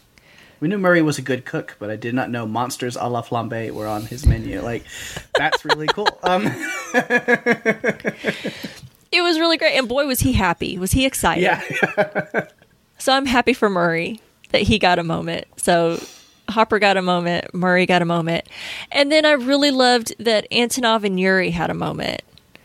That was something I that really stood out to me besides these other scenes was Antonov was able to find this little morsel within Yuri uh, and really was able to kind of bring out his patriotism for his his country. And he really he really hit the heart of it you know? He's like you know because uh, Yuri was there too right? When when they brought the Yeah. Demogorgon out and it's killing all of those men I mean you can't explain that right and then he's been there for all the conversations they've had talking about what the hell's or well at least a high level version of what's going on. Um, they don't really understand what's going on. Poor Antonov was kind of like, "What? What? The, what are you talking? what did you just say?" Uh, so there's still some confusion there, but he he's able to to get through to him by bringing out his patriotism for his country, and we find out Yuri was a bit of a hero himself Yeah. You know, which I, I thought was really interesting. I was like, so he's, you know, uh, something has happened between then and who he is now. Uh, he's found a way to survive in his country that's in a very interesting time, you know, and he's found a way to survive and make a living for his family. Uh, and he was able to appear uh, appeal, sorry, to his his better side, and I really loved that. I, I I really want to know what happened to Yuri. I want to really want to know what happened to Antonov. You know, Right. Because I feel like, and again, kind of goes into which I'll talk about into season five and what my questions and hopes are for the next season. Uh, but it's like Antonov can't go back to Russia. I mean, he's a he's considered a traitor, right? I mean, Right. they're probably still looking for him. Not sure if they're if they know that Yuri's involved. Probably if Antonov was involved, that they might have put that together. But can they really be in the states? Can they be? We know the government or whomever the Owens was involved with that managed to help get them back home. Uh, I don't know if they could. You know, I don't know if we'll see them again. Maybe we won't, but I don't know. I'm, I'm just curious about that. But I we we did get some interesting things from from Russia, uh, and got some cool scenes, uh, and got our got our folks back anyway for a great reunion there at the end. So, but I did love that scene. I was like, that's a little bit. I did not wouldn't have expected that out of Yuri. Right. So I like that scene. Uh, what's your number one? Um, the same thing, honestly. A little more, sweet. you know, just going into a lot of stuff, but yeah, just Russia. Uh, got a lot of notes. Um, so you covered a lot of good stuff, but like, you know, some of the other stuff that I had, um, again, before Antonov really talks Yuri into helping out, is Yuri purposely stalling with fixing the Katinka. Such a sneaky bastard. Because he like takes like a spark plug or something out and pockets it, and he's just bullshitting for hours. Uh, so apparently he thinks that they're gonna buy the fact that it making sounds like Star Wars blasters is somehow a good thing. I don't know. Um, but uh, I love Joyce and Hopper's moment together in the church. yeah, So getting I totally skipped over that. The whole Yeah, Joyce and Hopper. Getting changed into some clean clothes. You nice Hulk Hogan shirts there, brother. Uh, what a throwback! But yeah, the, the scars all over Hopper, Oh, gnarly. jeez. Uh, That was claw terrible. slices on his arm, everything, and of course Joyce takes notice of it, and and they have their moment. I loved their conversation. You know, Joyce is saying that she would do it all again, the same when Hopper is feeling bad that you know that he ever got her involved. That he's basically saying, "I should have never even called you, never get you that message." Because I put you in danger, and she's like, "I would do it all the same, every even everything I know that I have." And she goes, "Besides, we have a date to get to." which I love that they keep bringing that up. Uh, And he's Mm-hmm. been thinking about that date nonstop. Well, the food part of it. Uh, Yeah, it was Can't just funny to see to see Joyce go from flirty to like, oh, you just really are hungry. Uh, it was really funny. Uh, you know, those breadsticks do sound good. Uh, but he knows how to flirt back with her while still being funny. Uh, you know, should I be dreaming about something else? Because yeah, there's also wine and dessert. Uh, but that ends with a much waited for kiss between the two of them. Uh, Finally. doesn't get a chance to go much further than that because the phone call comes through. But uh, but it was it was good to finally see a more romantic thing between them, and hopefully they are like official official in the fun final season, and we can just have have all that, have them be happy, ish, you know, with everything else going on. But at least let them be happy in that moment. Um, because yeah, the phone call comes through. Hopper's talking to Owen's associate agent lady person, whoever she is. I'm still not exactly sure. Yeah, you know what what power, what agency, what what what kind of pull do they have? Because I did I wondered what happened with Antonov and Yuri. You know, uh, if Owens and his people have that kind of power, it's like okay, do you find a way to bring them over and then get their families over to the states somehow too, and you know, kind of move everything, or you know, we're we're left not knowing what's going to happen with them. But I know. Yeah. but she does let them know that you know the stuff that's going on in Hawkins and that El is is headed there, or they're at least El is being is related. You know, is whatever going on with El is related to what's going on in Hawkins, Right. uh, and that's when they come up with the idea that they can help. So we need to go back to the prison that we just broke out of, which Murray's not happy about, but. Joyce is smart because Joyce is the one that like figures that whole thing out. She's like, "Well, they're connected. We've seen how they connect. So if, if everything's active over here, then clearly, you know, stuff is going on over there. So we we don't have to go home. We don't have to make it home. We can just help from here. We you know see if we can give them a chance." Joyce And, has always been pretty good about putting things together and piecing it together. Yes. Yeah. uh, and breaking back into the prison definitely was way easier than breaking out, considering pretty much everyone's dead now. Yeah. Uh, Demodog food. Yeah, and yeah, you talked about Antonov and Yuri staying back because all it really takes is for him to call him a coward. Says that he needs to help combat this evil that, if not fought, will come for them and their families eventually. And that, yeah, apparently Yuri was a great man and a great soldier at one point. Uh, so they get over there, they get to the lab, see that the mind flayer, shadow, particles, what have you. Everything has to have several names. Uh, One condensed name for everything. But yeah, they've escaped and revived and went into all of the demodogs that were in the tanks and brought those back to life.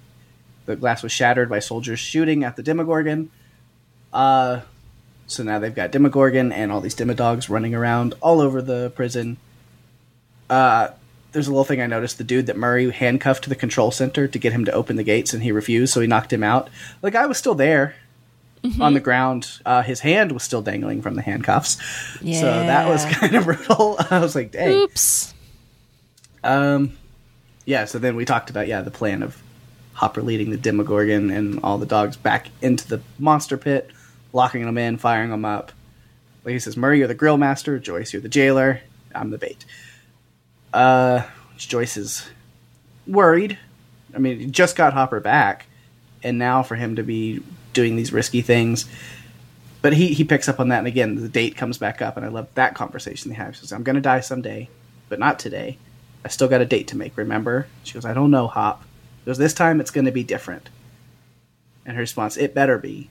I am not having another funeral. Which that line hit me in a way, like, not so much emotionally, but I was like, oh, yeah. She's I was like, Been Joyce has had way too many funerals, and most of them for people who aren't dead.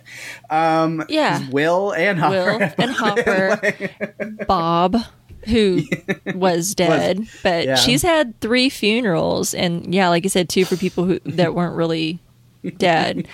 I thought it was so cool to see Joyce coming to save uh, Hopper because he did need help in that moment. He it didn't look like he was going to get. He might have, I don't know, uh, and we won't know. Uh, but she came to intervene, and I love that because we're left with that image when she when Hopper's grabbing her and pulling her out of the lab uh, from season two when Bob was attacked by the demo, demodogs and he was torn apart uh, and, and killed, and she was not going to let another man she loved, you know, be be lost uh, to her again, and she went right in. And I was like, "Go, Joyce! She's so brave. Yeah. I love Joyce. She's she's fantastic. I there's so many things I love her, and just one one of them being she's played by Winona Ryder, who I just absolutely Right. love and have loved since forever. So that was that was a great great scene.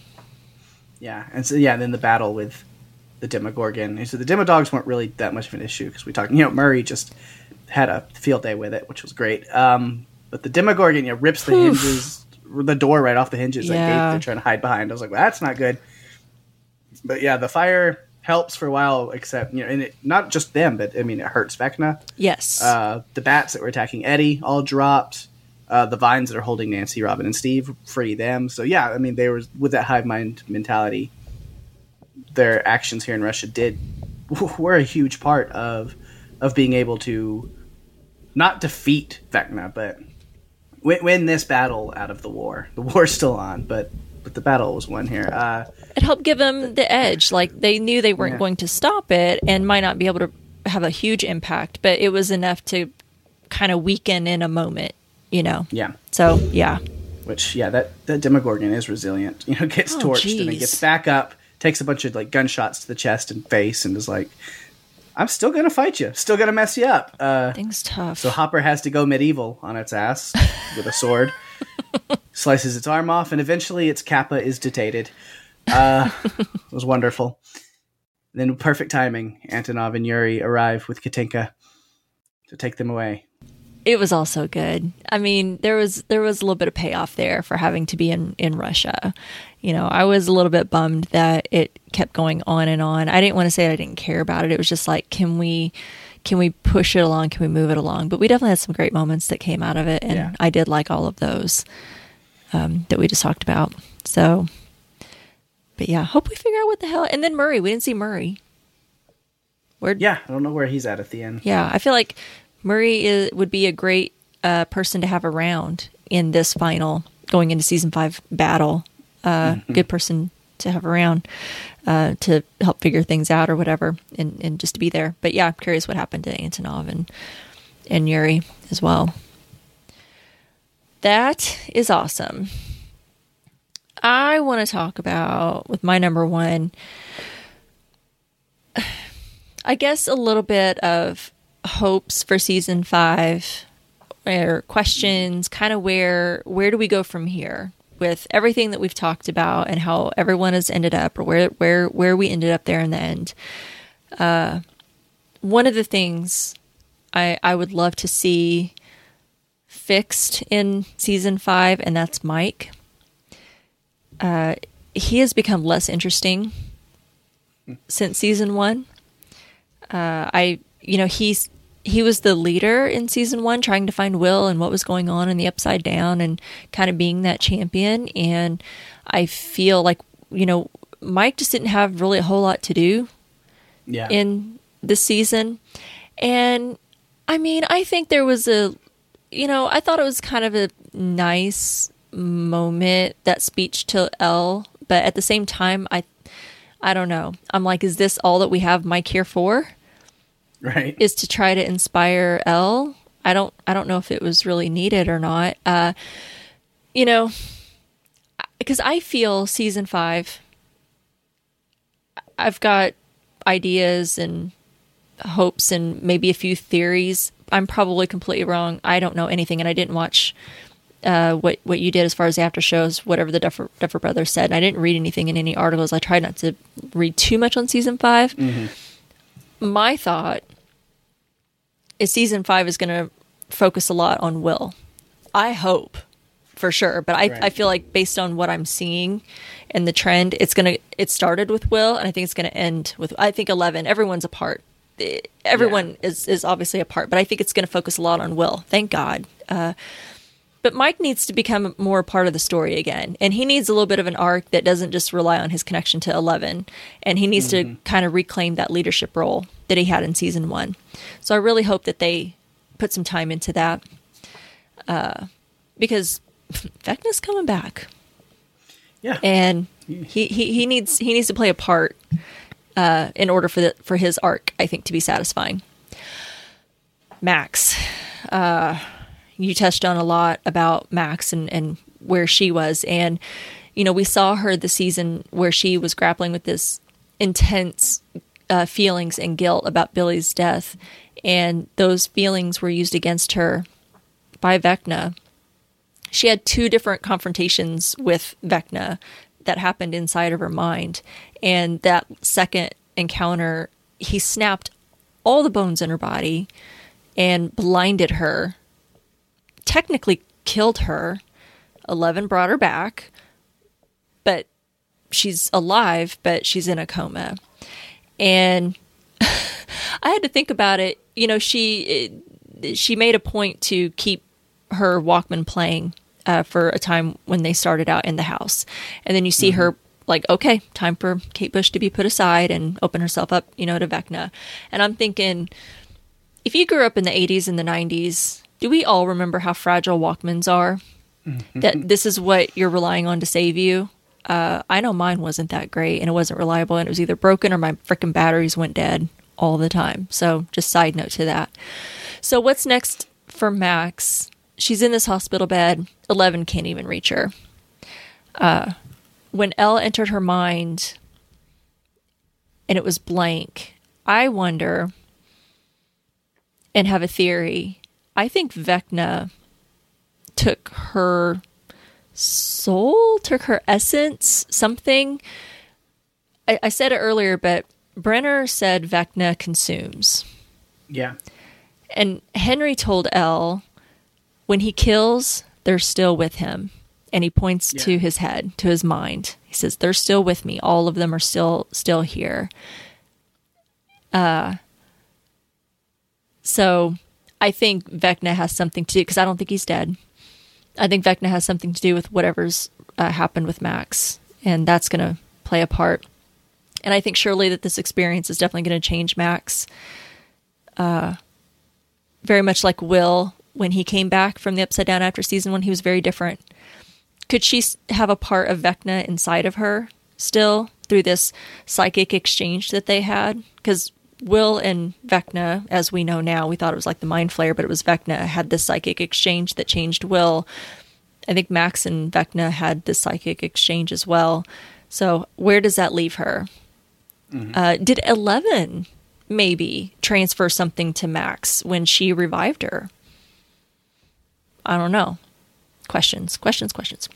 Yeah. Uh, one other question I feel like it's important because they made a point to bring it up. And like so many other shows that we watch, there are no small things or mistakes or oversights, except for maybe Will's birthday in season five yeah. that they overlooked. that was just a, they yeah they've even they said, admitted that like, yeah we didn't even think about that we, um, uh, we screwed that up we messed up we were so busy and consumed we totally overlooked it so they did admit their mistake but anyway uh, unless it was an oversight or anything um, I still want to know why is the upside down stuck in time on that day when Will went missing? Mm-hmm. You know, until the season when we learned that the upside down wasn't just some like parallel universe of Hawkins. You know, it was just some weird, bizarre version of it. But through what Vecna told us during his monologuing, you know, it was very much unformed fire, lava, rock, demogorgons, mm-hmm. the dust particles.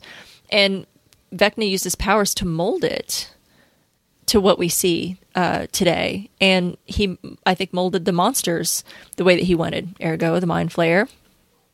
And when Nancy discovered, when they're in, in her house looking for the, the guns that she had, that they were exactly on um, in the Upside Down November 6, 1983, which was the day Will Byers was taken. What does that mean? Is it relevant in some way? Why?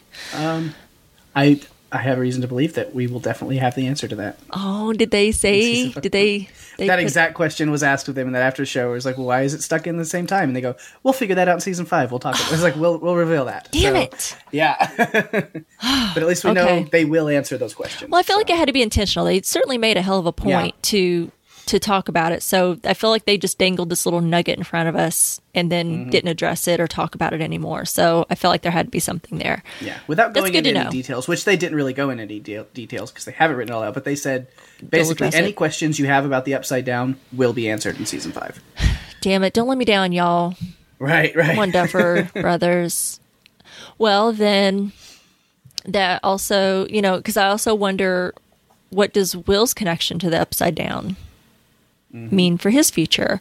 Because as I as I was talking about like Max and and could she have some sort of connection now that she's had this connection with Vecna and in the Upside Down and we you know we know how it affected Will.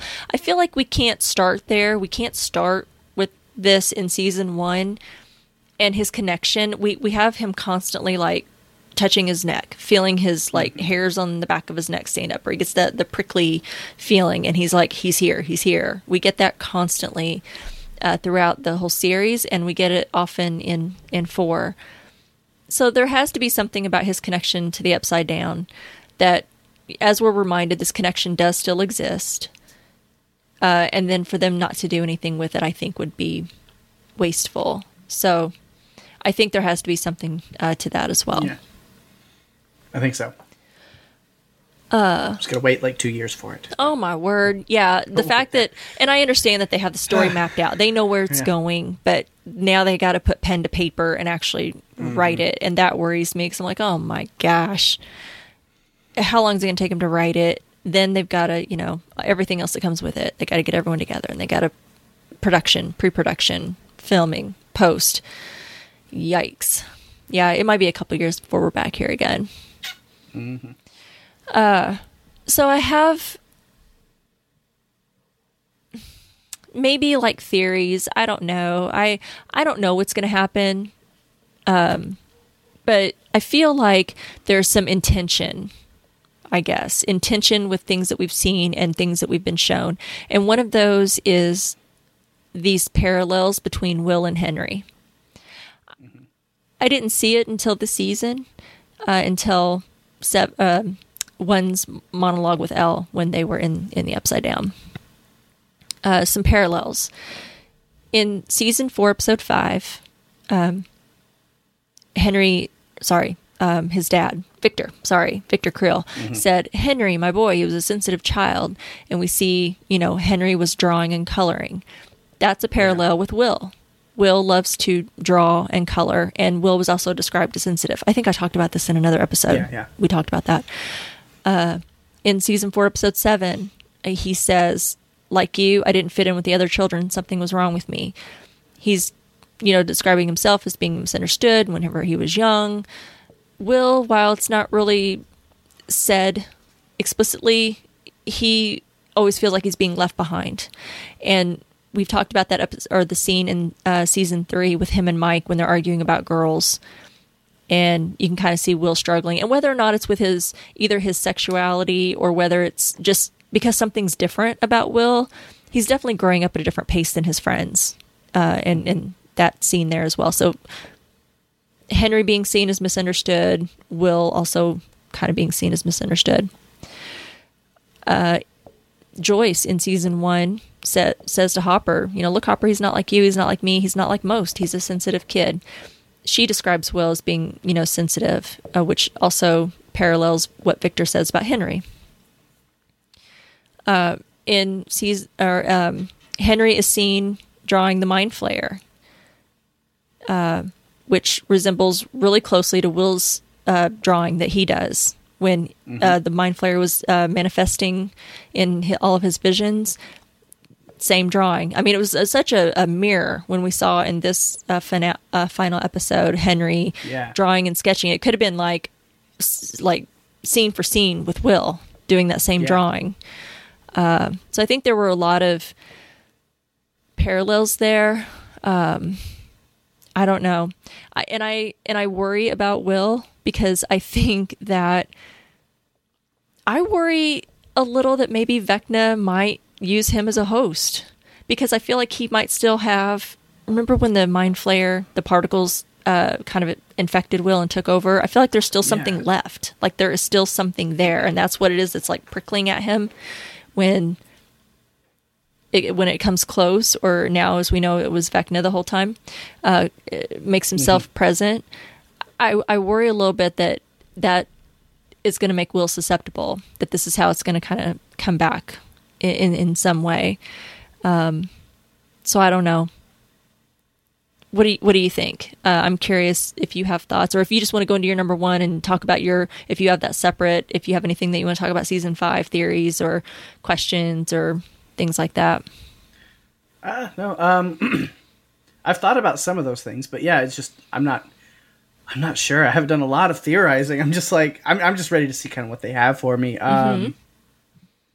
But yeah, no, definitely Will and we've talked about that all season is just kind of where Will is emotionally and as a person, like him being back in Hawkins where all this is going on probably isn't the best place for him. Uh yeah.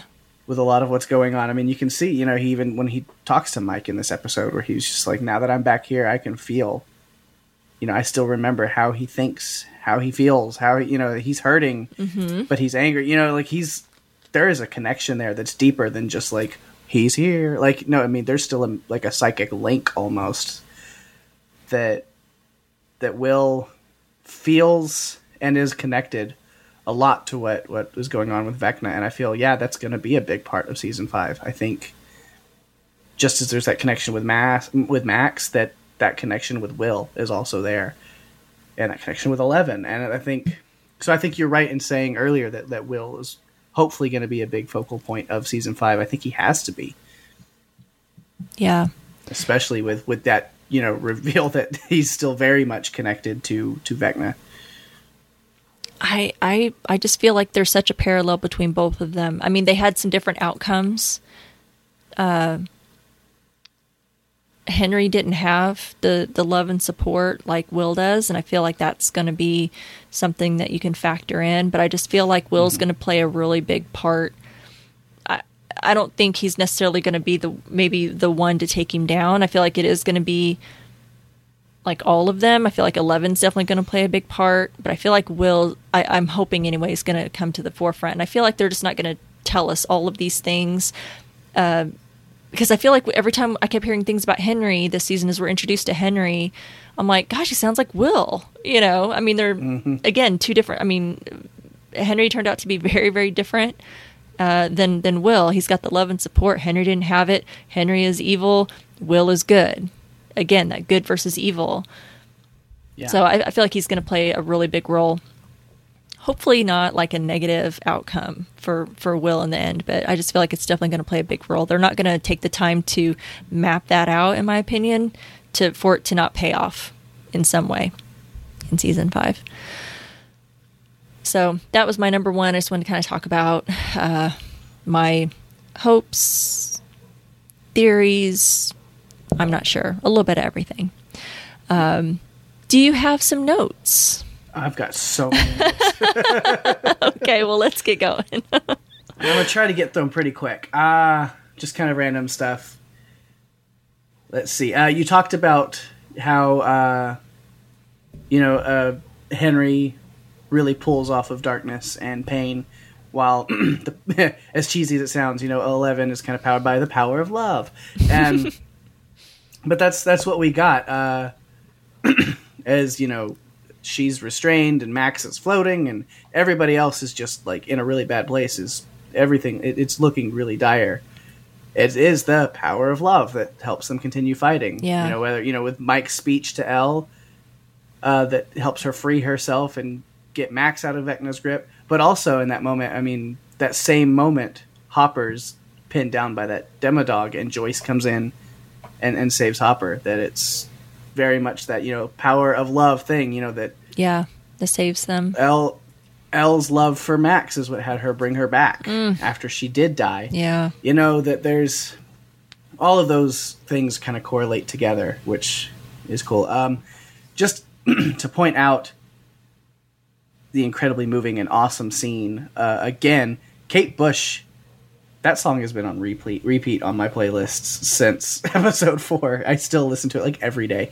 Um, and again, just we got another kind of moment with which this time it was there's like an upbeat mashup of running up that hill like and nice the main. Stranger Things theme. Wasn't that great? you know, this little mix, so good. so cool. And it was while Hopper was fighting and killing the Demogorgon, Vecna was being set on fire and shot and briefly beaten Mm-hmm. by the team in the house. You know, with Robin throwing the Molotovs at him and Nancy looking like a freaking badass with her shotgun. Oh my god! Like yeah, and, and you know Max falling out of the sky and Lucas catching her and, and her waking up for a little bit. And you know all of those things were set with that music. And I think again just another one of those things as I'm watching it I'm just going oh my god this is incredible. Mm-hmm. Just from every point just the visuals the music the the characters how it makes me feel. It's like it's it's a masterpiece all woven together I'm like this is this is awesome hundred percent.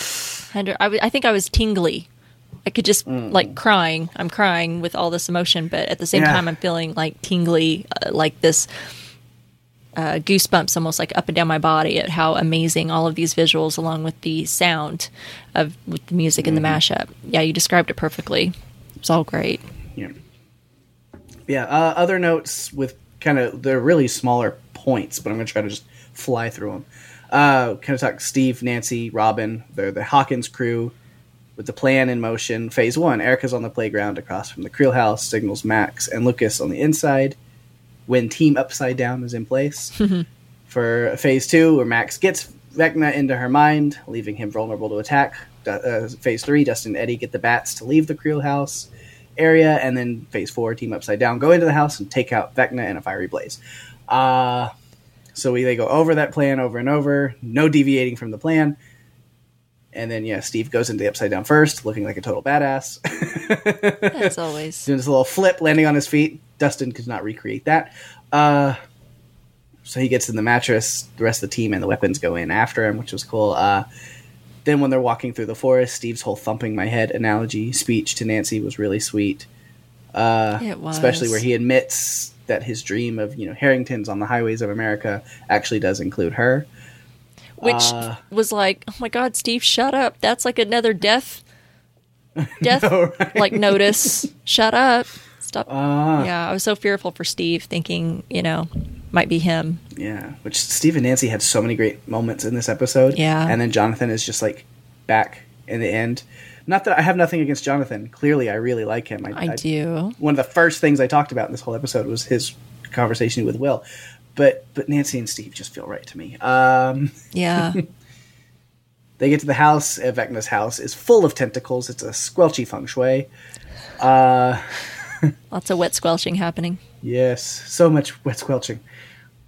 And then yeah, when they're heading up the stairs and the tentacles get them and restrain them into the walls, so very lucky they are that the Russia contingent are doing their thing. And then uh, kind of at the end after that fight with that really cool music and everything that we talked about, it was a great homage to Halloween where they walk outside out the door and Vecna's body has disappeared. Classic.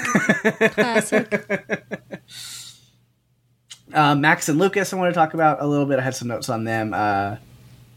As just you know, they walking around trying to find Vecna with the lights. They get kind of a location on him. Erica's the one that finds him, and then goes out to wait for the others.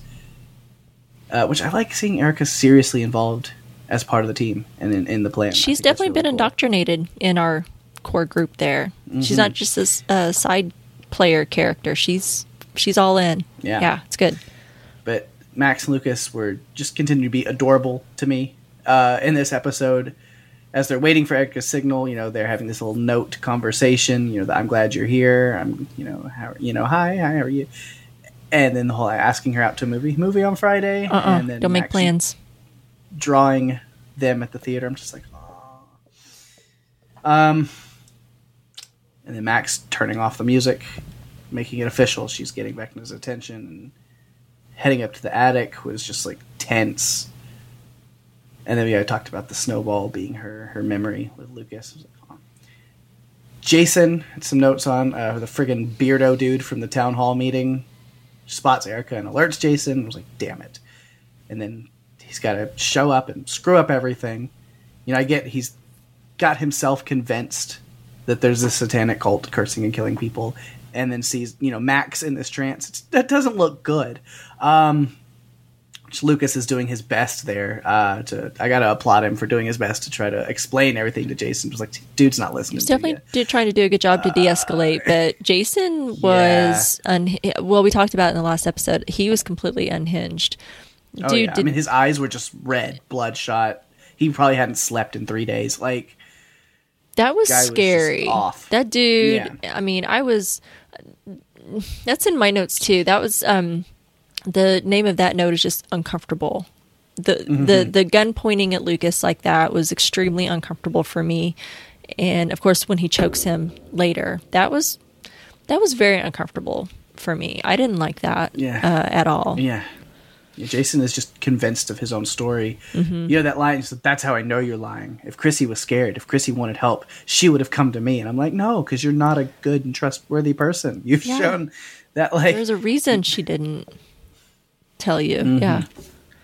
So then, yeah, Lucas takes the initiative to rush Jason and fight him. The gun goes off, go, goes off, which distracts Andy, and then uh, Erica outside can get a good nut shot on him. And then I love how she yells "crit hit" when she hits him with the flashlight. And I was like, yeah, this girl's living her D and D life. Um, Love her. Another uncomfortable uh, moment, uh, I, and I can't remember that dude's name, but who, what senior boy uh, takes down like a 12 year old girl and pins her down and tries to break her arm? I'm sorry. Right. I, I have d- just some disturbing images uh, from that. I mean, there was a lot of disturbing images, but those scenes made me extremely uncomfortable. Pointing the gun at Lucas, nearly shooting him, choking out Lucas, and then that boy holding down Erica and nearly breaking her arm. That is a child. yeah. So yeah, And then, yeah, Jason, of course, in all of this, stepping on on the Walkman, dooming Max from any chance of being pulled out of Vecna's hold. It's like awesome, great, wonderful. Um, yeah, in that moment, you're just like you're with Lucas, where he's like, no, uh, man. And then yeah, talk about a couple of reunions that I love. You know, at the end, pizza van rolls up, so those reunions there. Jonathan and Nancy, as awkward as it is, uh, Nancy's confused as to how Jonathan knows what's going on, plus some, it seems. Uh, we get Mike and his mom is really funny. No more vacations, no college. You're never leaving home again. Uh, just all the kids seeing each other again was great. Lucas getting to reunite with other the others in the hospital room, and I, I wonder and really hope that he will get to know what El did for Max. Mm-hmm. Because I feel like Mike and Will, it seems like kind of know. They kind of had that look when he's like, you know, the doctors just say it was a miracle, and they kind of give this little look at El, And I, I feel like Lucas should know that, yeah, El definitely saved her. Yeah, because she was dead for a minute, and then El brought her back. We have extreme home makeover at the cabin, where Nancy and Jonathan are awkwardly connecting Argyle's mushroom foraging, uh, and then Hopper showing up. And that reunion with Eleven was just beautiful. He looks very different from the last time she saw him. You know, I kind of stole your look, kid. Well, what do you think? Bitching. good Ah. callback to season two. Yeah, really nice. and I loved Hopper and Mike. Like I love their relationship, and even their kind of reunion there with the "You've grown, yeah, you shrunk." I laughed so hard at that first time I saw that. I was like, "That's a great one." Um, completely unrelated. Just happened to while I was on IMDb looking at some stuff. I just learned last night that David Harbour is married to Lily Allen, Yes. the singer. Yes. Did not know that. Really? Um, yeah. yeah, I found it. They got married in Vegas Mm-hmm. in 2020 by an Elvis impersonator, like the classic. I was like, that is okay. Uh, Yeah, they sure did. did not know that. Which she is the sister of Alfie Allen, Theon Greyjoy of Game of Thrones. Mm-hmm. She sure is. Interesting. Um, but yeah, uh, let's see what else. I've got almost done. I uh, just I had so many notes. Uh, let's see. Yeah, with Max dead officially, at least for you know some point, the four victims, four gates. Vecna succeeds. The gates opened, ripped into Hawkins, swallowing up and destroying so much. Even Jason, who got knocked out by Lucas, gets split right in half by an opening gate. Um, was you know I didn't feel the worst seeing that. Let's just say that. Um, it didn't make me real sad. I was not sad. I'm sorry. Yeah. I'm just Yeah, not like I, sad I didn't feel about the worst about that. Um, I mean, it was a tough way to go. The dude was alive yeah, and got split in half by the. It was a it was a cool death. I Yeah. thought it was. I don't know. I, I thought it was fitting. My opinion. yeah, and then the pizza's coming in, the pizza van's coming in, and everyone's getting out. Everyone is getting the hell out of Hawkins. Uh, it's officially being reported as a major earthquake. That doesn't explain all the otherworldly vines sticking out of the ground and wrapping around buildings, but I guess that's why the military is also there. Uh, There's there, they know there's there's more going on, and I'm sure it will get out at some point. I think that's going to be a big thing in season five. Is the rest of the world's going to realize the upside down? and it's not just snowing. yeah. Uh, let's see. Yeah, because we get Robin, Steve, and Dustin dropping off supplies and items to donate to those in need, and end up volunteering as well. Steve on clothes duty, Dustin's handing out water, and Robin gets to make PB and J's with Vicky, who is just like her. It's like, come on, they're perfect. Please, Duffers, please. They're Uh. so cute together. Make it happen. Come on. Yeah, uh, we get Eleven in sort of a rough place, thinking that she could have and should have done more. Uh, Mike hopes that it was enough and that one is dead, but we talked about Will still having that connection to him and saying that he can feel that one is still alive. He's hurt, but not down and out, and he will be back with a vengeance. And that's where we end the episode with the gates are still open, the upside down is bleeding through, and it is just begun. Yeah, that well, that that was a lot. There was so much, so much in this episode. God, we could talk all night. Um, but one of my notes, as you just pointed out, where we ended up, it was definitely an oh shit moment. It, uh, are they lost? Yeah. you know they this hasn't happened before you know this is it was definitely not just darker in tone this season. It was scary it was dark a lot of dark things happened a lot of dark things they talked about. Uh, but they they lost. Yeah. this did not end on a good positive note. There wasn't like a all right we defeated the demogorgons and sent them back. Oh we defeated the mind Flayer. no. They the vecna is still they know that hey he he he's still out and about we think. He wasn't there. We didn't really kill him.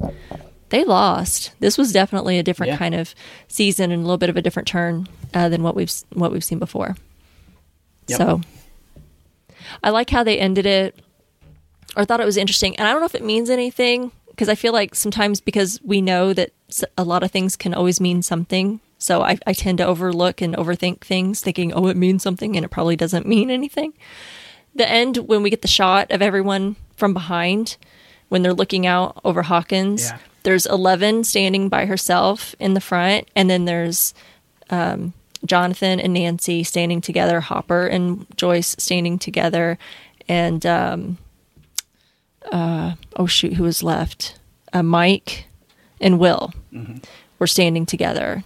So i don't know if there's something about that's supposed to be symbolic about how they're all standing and how they're grouped together you know Yeah. the, the pairings of everyone. I don't know. But it just it felt like it seemed like it was a point to be made that 11 was standing her, by herself. I don't know if it's supposed to be like she's going to be the one to be to be the forefront of five episode season season five i mean in fighting. And she's got the support of everyone around her to battle in five or or what that means. But i don't know. It feels like it kind of means something mm-hmm. as they're all and and also maybe not just who's there but who's not there steve wasn't there robin wasn't there dustin wasn't there and lucas wasn't there i don't know if that means anything Yeah. to show who was there versus who wasn't just something i'm observations Yeah.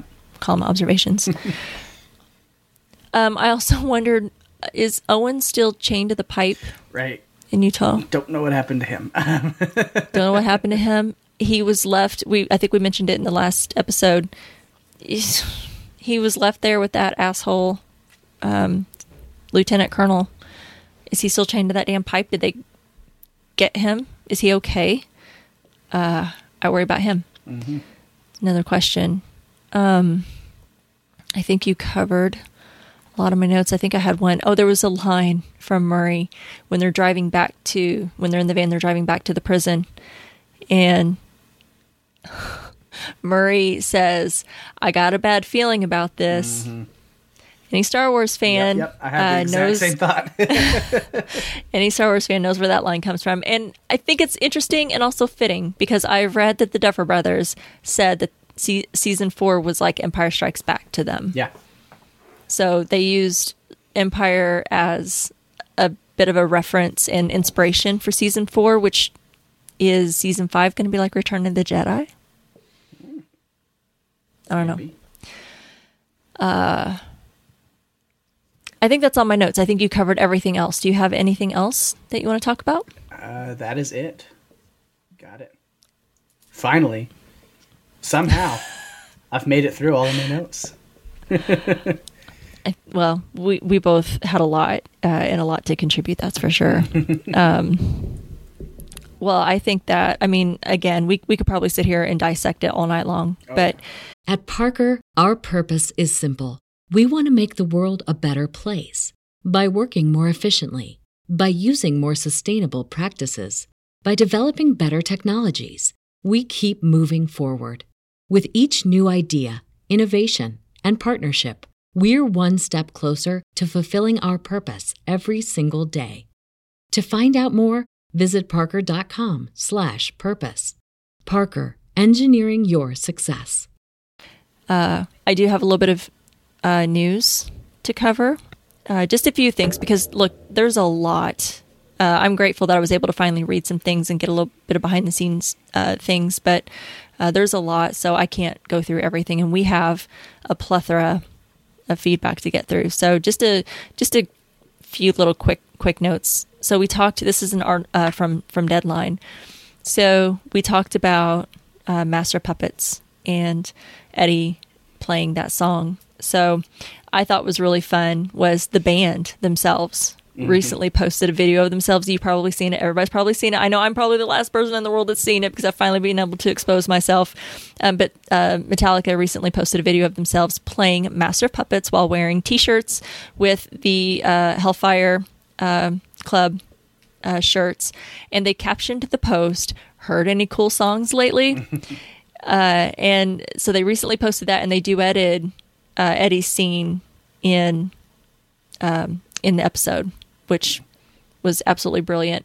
And they they when they posted it, they wrote they said the way the Duffer Brothers have incorporated music into Stranger Things has always been next level. So we were beyond psyched for them to not only include Master of Puppets in the show, but to have such a pivotal scene built around it. We were all stoked to see the final result, and when we did, we were totally blown away. And Stranger Things creators Duffer Brothers recruited Metallica early on for the scene. Uh, the band's guitarist Kirk Hammett, bassist Robert Trujillo, and Trujillo's son Ty recorded ad- additional guitar tracks for the version of the song that appears in the show. Thought that was super, super cool. So they loved it. Um, it's really great that, you know, music plays such a big part in this show. And, you know, Kate Bush has skyrocketed and she's been exposed to so many people Yeah. that never would have heard her music. She's made some extreme success off of that single. She's made a lot of money. So kudos to her. And I love that Metallica and Master Puppets has been also brought to a new audience. I've been a long time Metallica fan for a really long time. So it's really warmed my heart as a metalhead to kind of see them introduced to a whole new generation and maybe even um, uh, people that wouldn't have never otherwise heard a Metallica song. So absolutely lo- love that they're getting some recognition and some love thrown their way, and that that song has went up the charts as well. Yeah. Um, quick little item from Deadline. Again, I'm, I'm going to take some little quick hot takes from some of these articles because there were so many, but also from Deadline. The Duffer Brothers said that they almost killed Max in season four, but they wanted it, they said, to be more of a question. Um, Matt Duffer said, We wanted them to actually lose. We wanted our characters to experience what that felt like. And that was the big idea coming into season four that they were going to lose. We were going to introduce Vecna and they were going to lose to him. That sets our characters up for what will be the ultimate final confrontation with Vecna and with Upside Down in season five. So that's interesting that there was almost a different outcome for Max. And they, I don't think that they knew that until as they were developing. Um, but and it, like you said, they had it all mapped out. This is kind of where they were going with season four. They did. I don't think that this is considered very spoilery. Uh, maybe um, a little bit of a hint about season five. The only thing that um, I, I picked up on when they were talking about season five, and this comes from BGR.com, both Matt and Ross Duffer, um, they addressed the slew of characters that they brought on for season four. Um, he said that, you know, they talked about what that would look like for next season. And, you know, because it was so hard to manage all the people in all the different places, he said that's not going to be a problem. Uh, in season five, he said, we're stopping meaning that the uh, world of the show can't get any bigger. He said, We're not adding any more characters in season five. I promise. so, uh, and as I mentioned, they are due to start writing Stranger Things season five in August. Um, you can kind of speculate based on how the others uh, have been released, the other seasons. Um, they're kind of speculating that it could be the fall of 2023 sometime in 2024 before mm. we get five. so we've got a little bit of a long wait. Good thing we've got a lot of good TV oh, yeah. to keep us busy until then. So those were the just the kind of I, I, personally I felt as highlights. There's a ton of articles. Everyone's probably already seen them again. I'm the last last person here to ever see any of this stuff. So if you want to see more, there's a ton out there. Um, but like I said, we have a lot of listener feedback. I just want to say I was completely um, just overwhelmed with um, more emotion seeing our inbox completely full of email, voice messages, and our uh, Facebook page. Lots of comments. So, with that being said, let's jump into it. We got a lot to cover. Uh, Paik, will you take that first one? All right. The first one comes from Bob Gill says we are all aware the villains they use are based on D&D, so I wanted to point out some interesting stuff about Vecna. In the game, there are items called the eye and hand of Vecna. The hand is his severed left hand, which is the same hand with the really long clawed fingers that he uses in the show when he kills someone.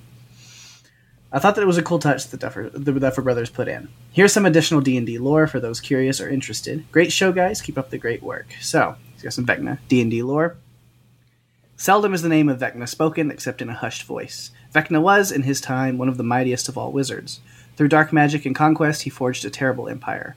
For all his power, Vecna couldn't escape his own mortality. He began to fear death and take steps to prevent his end from ever coming about.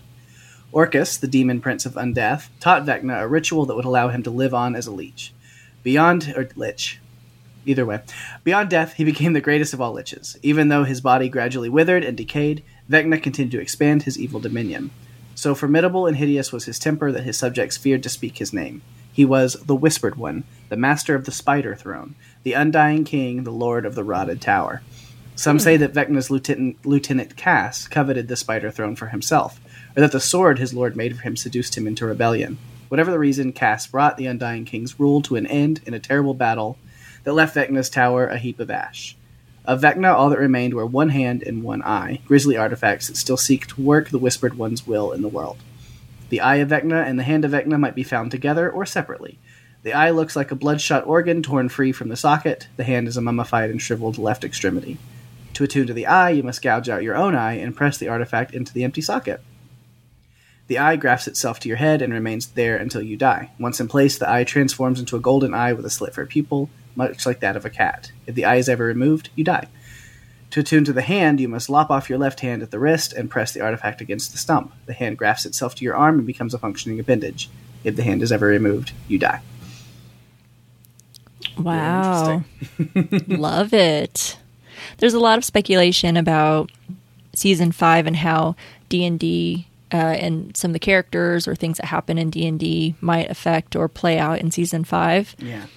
And I think there's a theory, and I don't know. I think it would be interesting. They talk about, and sorry, this kind of stomps all over what Bill, but because he's uh, what Bill said, but it kind of goes into what he's saying as far as the lore, but how D and D uh, is um, played out in the series, and you know, there's they ended season one where there was it the the Thessalhydra. Mm-hmm. I don't know if I'm pronouncing that right, but you know what I mean. Yeah. Where they go up against that three headed monster. And there's a three headed monster in Will's painting um, speculating that that's how things might kind of end or wrap up a little bit Yeah. because it's like they've been telling us the whole time if you if you really start putting pieces together and how they there's these patterns it's like they tell us these things all along so i don't know i think that's kind of an interesting theory there's a lot of theories about uh, vecna and things that happen in d&d uh, and how that could come into play as well. But again, keep in mind, Stranger Things is not actually playing out D and D. This is kind of where the kids get their like inspiration and their some of their knowledge and kind of apply it to that. So I love all of that. creatures are not the D and D creatures. Uh, exactly, exactly, exactly. Wow, that was very informative, Bob. Thanks so much. I oh God, I gotta play this freaking game already. I had a one of our uh, players, one of our party members in our campaign that I play, is moving all the way to the other side of the country, like in a few days. So we played yesterday, and it was her last session with us, and it was very emotional, very moving because our DM is incredible and managed to like tear in her whole story and like some personal aspects of her life and why she's moving and all this into her character for us to say goodbye to her and like wrapped it all up perfectly as to why she was leaving. And it was you know it, it can be a really cool thing. Like d&d can be really great because like we were like all crying and it was all emotional and she was like whoever knew that i was going to be able to work out some personal problems in a game of d&d you know? Like so it was really oh, I cool. love it. Yeah I love to hear it. That's great. I gotta play. Uh, Dawn Elizabeth says, What a great season this has been. My biggest thought on this episode is that I cried like a baby. I cried when Jonathan told Will that he loved him no matter what. I cried when Eddie died and Dustin was so distraught. I cried when Mike was telling El he loved her to help her while she was in the freezer tank. I cried when it was Hopper in the government vehicle and he and El were reunited, especially when she told him that she had left the door open three inches. I cried when Max was possibly killed by Vecna. It was exhausting. I was very relieved that none of our original characters were killed because I was so damn sure we would lose one of them. Don't get me wrong, I love Max and sure hope that when Vecna is finally killed, he will be, right? She will come out of this coma that she's in. I had grown to like Eddie, but he wasn't around long enough for me to get really attached to. He became the hero that he never thought he would be. I'm very worried about Will still having a connection to Vecna and hoping that he doesn't end up possibly becoming the big bad somehow next season. There's so much more than what I can write here without it becoming a novel. I'm with Lindsay. We'll get to hers here in a moment. You'll see why. she she goes on. So let me say that I've loved your coverage of this show. Thank you so much for spending so much time on it. I heard that the final season won't be out for two years. Do you know if this is true? Even if it is, I'll be right here with you whenever it comes out. Thank you, Don. We don't know. They have not. Just if I'd known, I would have definitely mentioned it. We don't know. It's certainly speculation. As we said, they're due to start writing it in August. I'm guessing it might be at least two years. it's usually how it's But- been Yeah, it seems to be the pattern. Thank you, Don, so much for being here with us. Yeah. And as we got a little hint too, here is our feedback from Lindsay Schlick. Says, uh, I'm going to try hard not to write a novel here, but so much happened, so I apologize in advance for the length. Nancy and her outfit, especially at the end, made me think of Ripley and Aliens. Yes. and Dustin mm-hmm. reminded me of the older brother in Goonies with his gray hoodie and bandana. The flamethrower and watching the creature on video surveillance felt like another callback to Aliens. I love how they never directly copy stuff from the 80s, but instead perfectly evoke a feeling of familiarity or a sense of the time. I've never disliked her or anything, but I've always been a little indifferent to Nancy, as characters like Dustin and Steve were more obviously fun to love. But man, this scene with her and the shotgun was bad ass. Straight out of mm-hmm. Aliens, she was definitely calling Vecna a bitch in her head. Get away from her, you bitch, was all I saw when she blasted Vecna's ass. Eddie's Evil Bats metal concert has to go down as one of the most awesome scenes in TV history. After the concert, Eddie slowly uh, pulling his spear and facing down the horde was straight out of Lord of the Rings, when Aragorn fighting orcs alone. My neighbors probably heard me yelling, Whew, boy, Eddie, why did we have to lose him? That's the hardest I've cried at a TV show in a while. I kind of knew it was between Eddie and Steve, and if I had to pick one, I'm glad Steve made it, but man, am I really hurt over Eddie. His death scene was absolutely brutal, and I've always loved Gaten, but much like some of the other kids this season, he killed it in this scene. Snot, drool, everything. I was right there with you, Dustin. I must have looked insane. I honestly can't believe this show showed us Max being broken and twisted and tortured. I know it was meant to be dark, but I didn't honestly think they'd show us so much brutality towards one of the kids we've grown to love. Again, with the mm-hmm. performances this season, Max and Lucas broke me. I do think she'll make it, but having her go through that was almost too much. El going into her mind only to find it blank was so scary. I fear she's trapped in Vecna's mind. I realized this episode, one of the things Stranger Things does so well is intercutting various scenes together. I tried to list them all, but there were so many this episode. They just do so well building tension, showing you clips of everyone battling, preparing, etc., often with other great music or creepy voiceover. The tension in the end had me nearly clawing my own face off. I've always loved this show, but I gotta say, this season was one of the best seasons of TV I can remember, ever. If this is what we get waiting multiple years for a show, I don't even mind waiting for season five. Seriously, amazing season, and I've loved enjoying every moment with you guys. It's so nice. Mm-hmm. Thanks, Lindsay. I got a little bit of a Red Dawn feel with their oh, wardrobe. Yeah, yeah. A little bit. That was great. Emily Baglarian says, What a season. I was nervous going into this episode because I didn't think the kids were any match for Vecna, and I think I was right. If 11, 11 hadn't helped, they all would have been toast. Even with her help, they barely squeezed by. The scene with Max was so hard to watch. I wasn't expecting the Duffers to do something so graphic to a beloved character. When El said no before bringing Max to life, for a second I fully thought she was going to travel back in time. I think I've been watching too much Umbrella Academy. but then again, is Max truly alive? When El tried to go inside her mind, she didn't see anything. I'm afraid that means her body is functioning, but her mind isn't there. Or maybe her consciousness has been stolen by Vecna? Who knows which direction they will take this?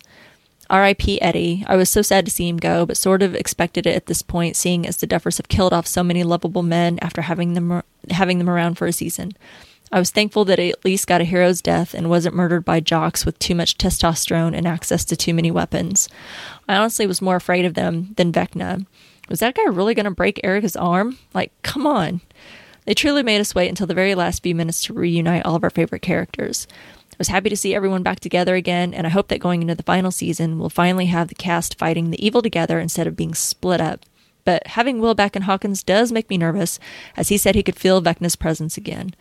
I'm interested to see what happens in the last season now that the evil is at such a great magnitude that they can't hide from it or hide it from the general public as opposed to covering it up with stories of explosions, etc., in past seasons.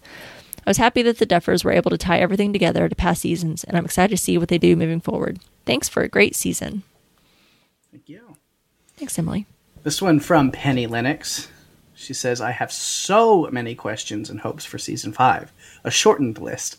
Is Brenner really dead this time? Does Will have powers? In season one, he got pulled into the Upside Down and was kept alive. Was Vecna trying to recruit him or absorb his abilities, or what? Vecna reveals that he found something in the Upside Down, the swirling darkness, but was it sentient or did it need Henry to take form? Is that thing the real power of the Upside Down, or is Henry still alive in there? Are we going to see all the people Vecna killed and absorbed come back somehow? Are they going to use Pink Floyd music and make my day?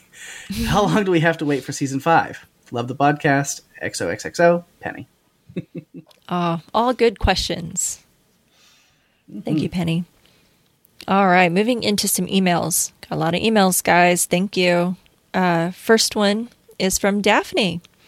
She says, Hi, Rima and Paik. This episode brought me through such a gamut of emotions. First, before I get to that, I want to draw attention to the incredible cinematography on this episode and really the entire season.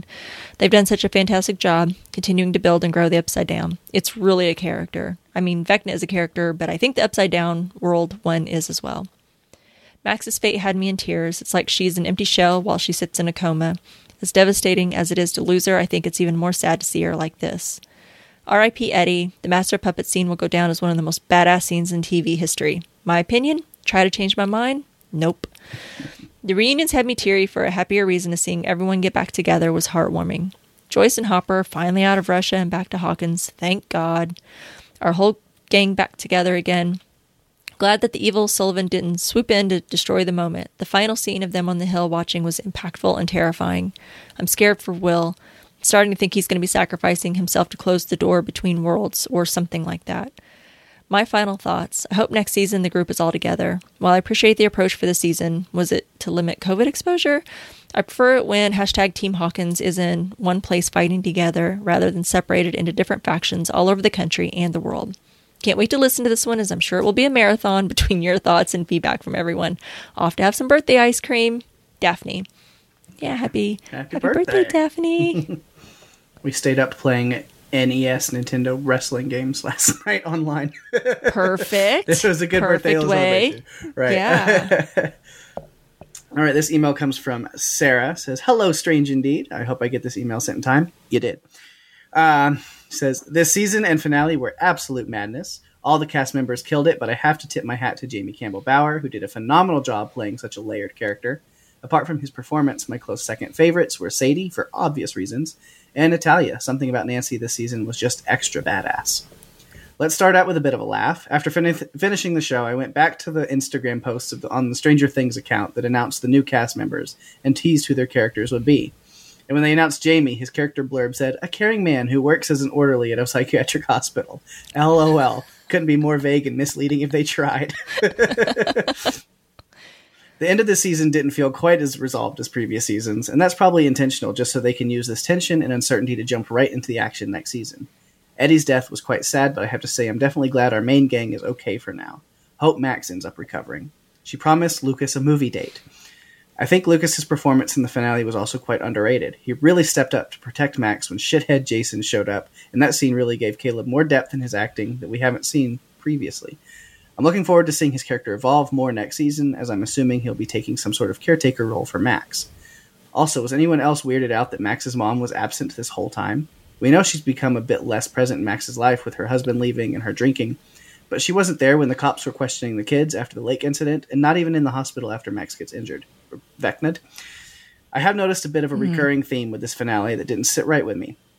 But we end up with a lot of characters not being able to clear their names. Firstly was Eddie, dying as a hero while the whole town still thinks he's a satanic serial killer, and no one being able to prove his innocence.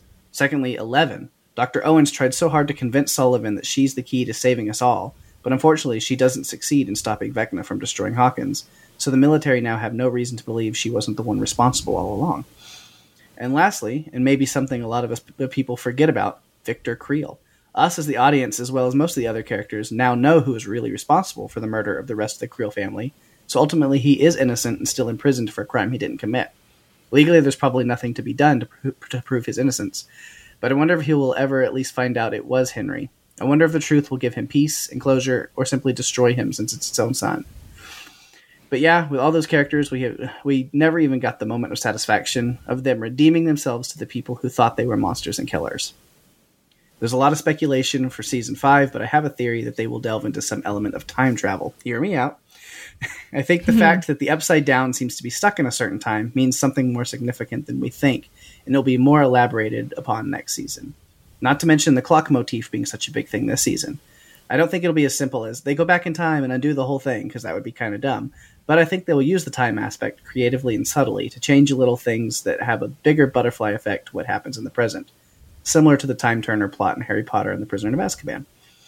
I'm way too indecisive to pick one Vecna song, as I'm one of those people who listens to basically everything, so I don't really end up connecting to one specific thing that deeply. I do, however, love, love classical music, and out of all types of music, it is usually what I gravitate towards when I want to relax after a long day. So yeah, Vecna ever captures me, please play me some Beethoven or Chopin piano pieces, and I'm good to go. Although, shout out Paik, I'm a huge 21 Pilots fan as well, and Holding On to You is a great choice. If I were to pick one, it would be that or Goner, all the feels. Oh, yeah. That's it for my rambling for today. Thank you for usual for the great coverage. I finished the season quite early, but still loved following along with the pod with you guys.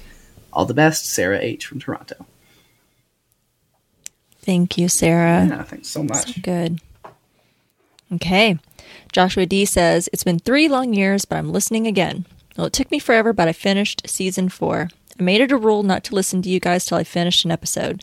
I didn't think I'd get to write in, so without further ado, here's my five main thoughts for all of season four of Stranger Things. I suggest a sip of water here.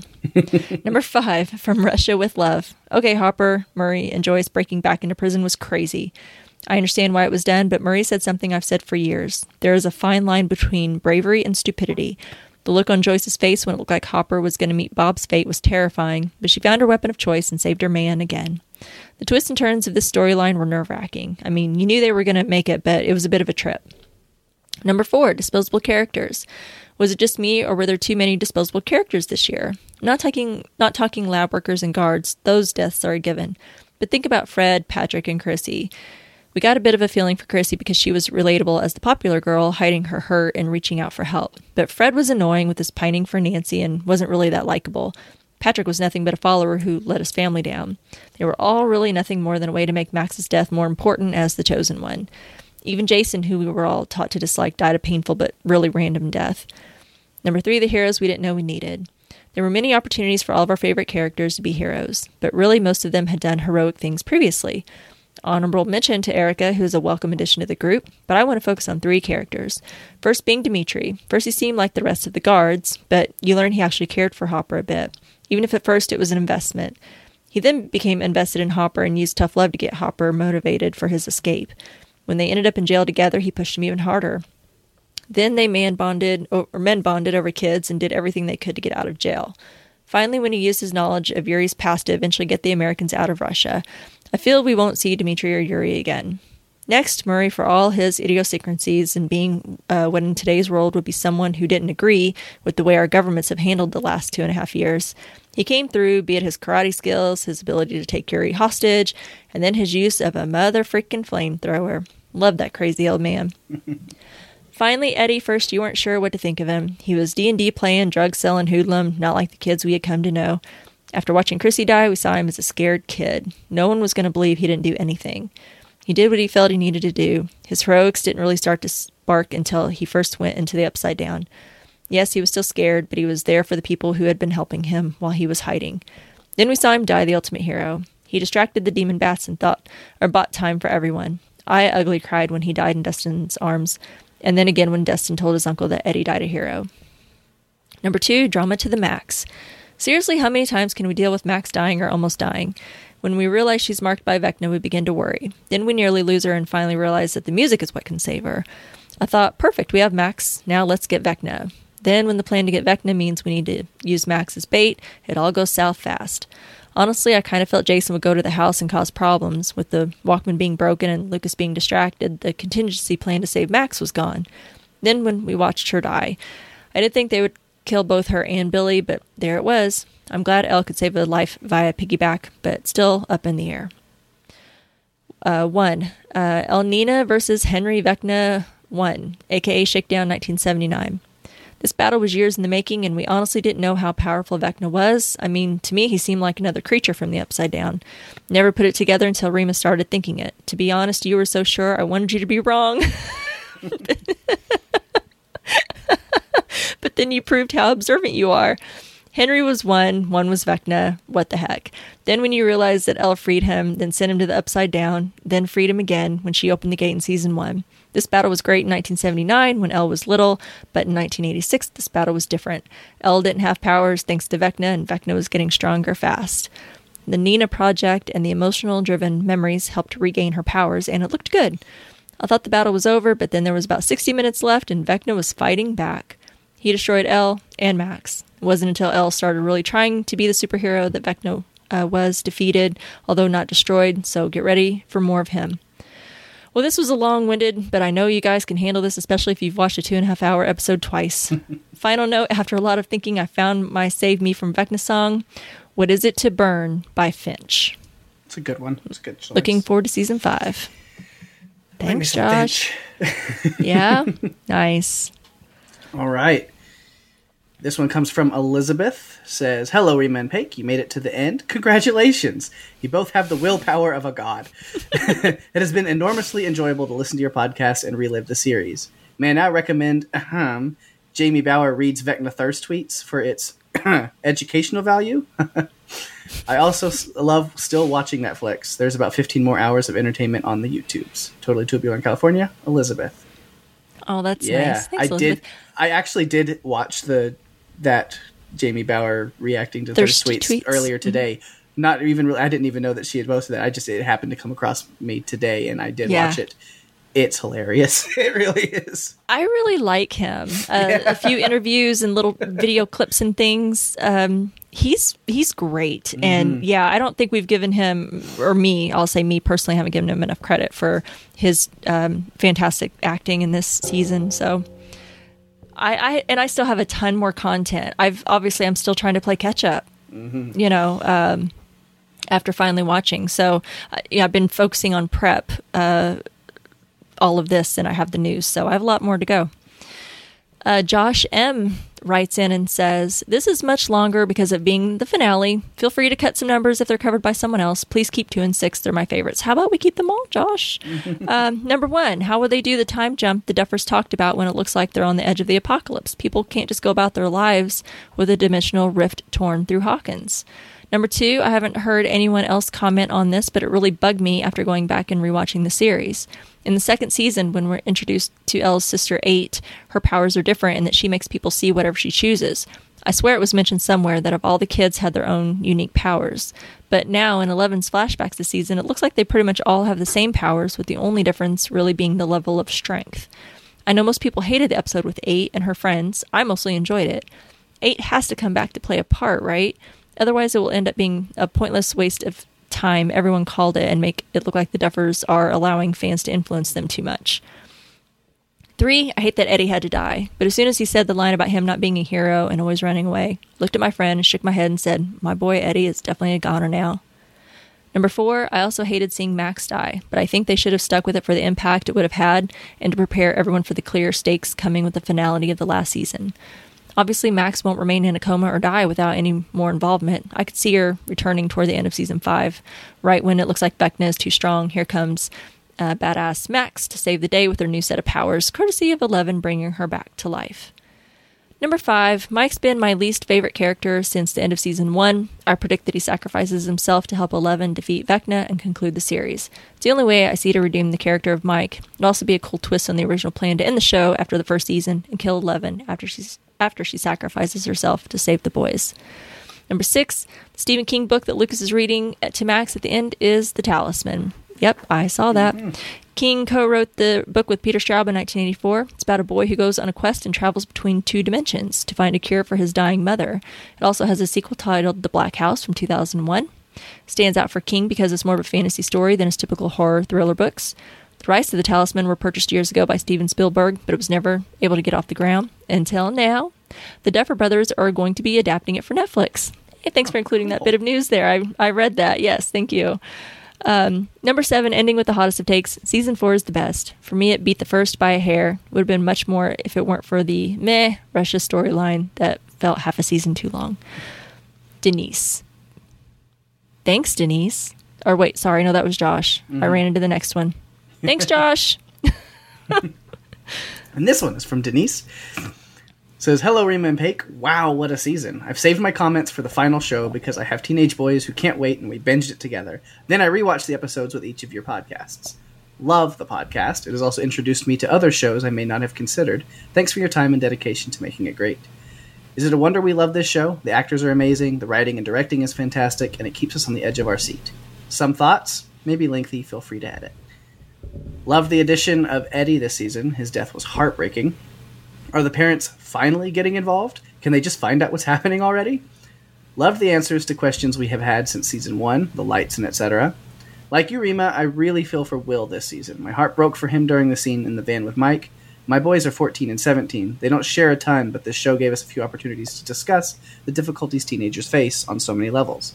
I have to admit, the closer the van Aww. crew was getting to Hawkins, the more I worried about the hold the Upside Down would have on Will. I really hope Vecna doesn't get a hold of Will in season 5. That boy has plenty of past trauma.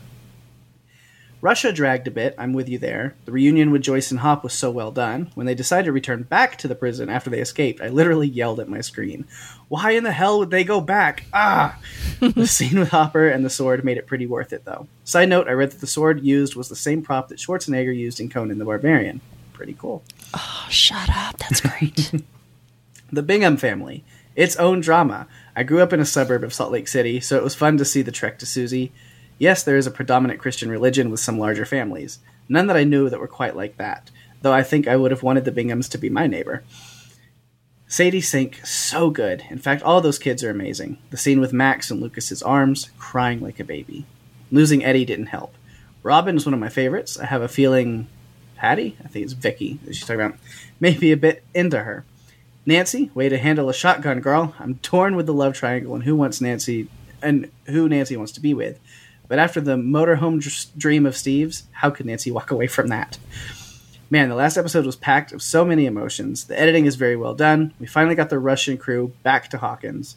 I hope they all stick together to take on the Upside Down in season 5. Duffer Brothers, please do not make us wait another three years. Thanks again, Denise.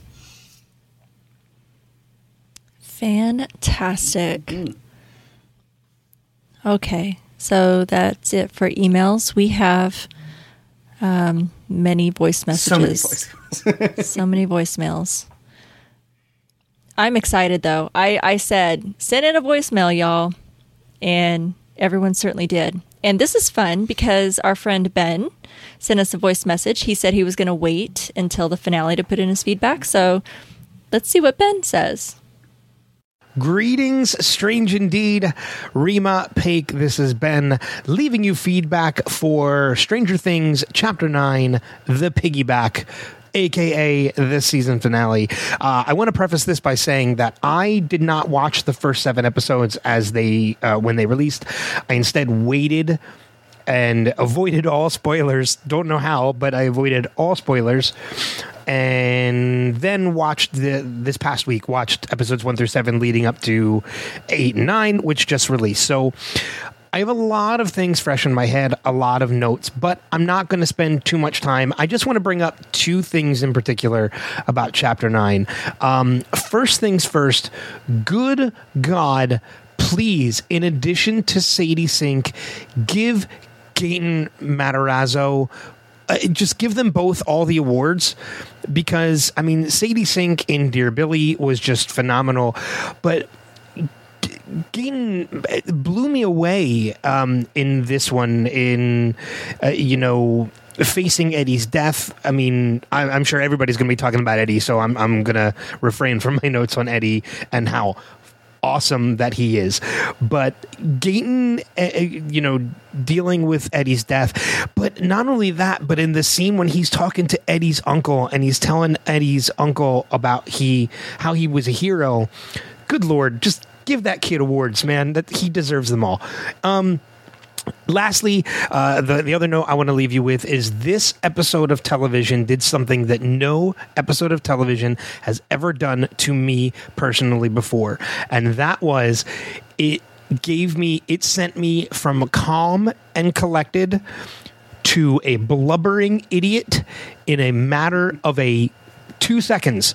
And all it took was two words. And those two words, hey kid when Hopper walked through that door and El and Hopper were reunited, I, I knew it was Hopper coming to the door, but just seeing him walk in, seeing the look on his face, and saying, Hey, kid, sent me into uncontrollable, blubbering, happy, crying, like heavy breathing heavy sobbing tears i can't even explain it it's the quickest any show has ever got me emotional in in a matter of two words so that scene has stuck with me all week and it, I, I, just kind of want to watch it again. Anyway, great job on the coverage.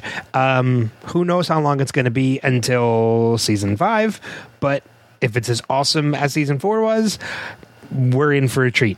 Uh, that's it. Bye. So good. Yeah, thank you. Thanks, Ben. So glad that you um, wrote in, chimed in, voiced in. What the hell are we calling it? Uh, we have uh, two voicemails from our good friend Jeff. He left us feedback for Papa episode eight oh. and uh, Papa. Uh, and it went to my junk filter. Now, Jeff thinks I did it on purpose. Um, I did not. Somehow it got to my junk mail and I didn't see it. My apologies. I promised I'd play it uh, during this along with his feedback for Piggyback. So this is our good friend Jeff and his feedback on um, episode 8.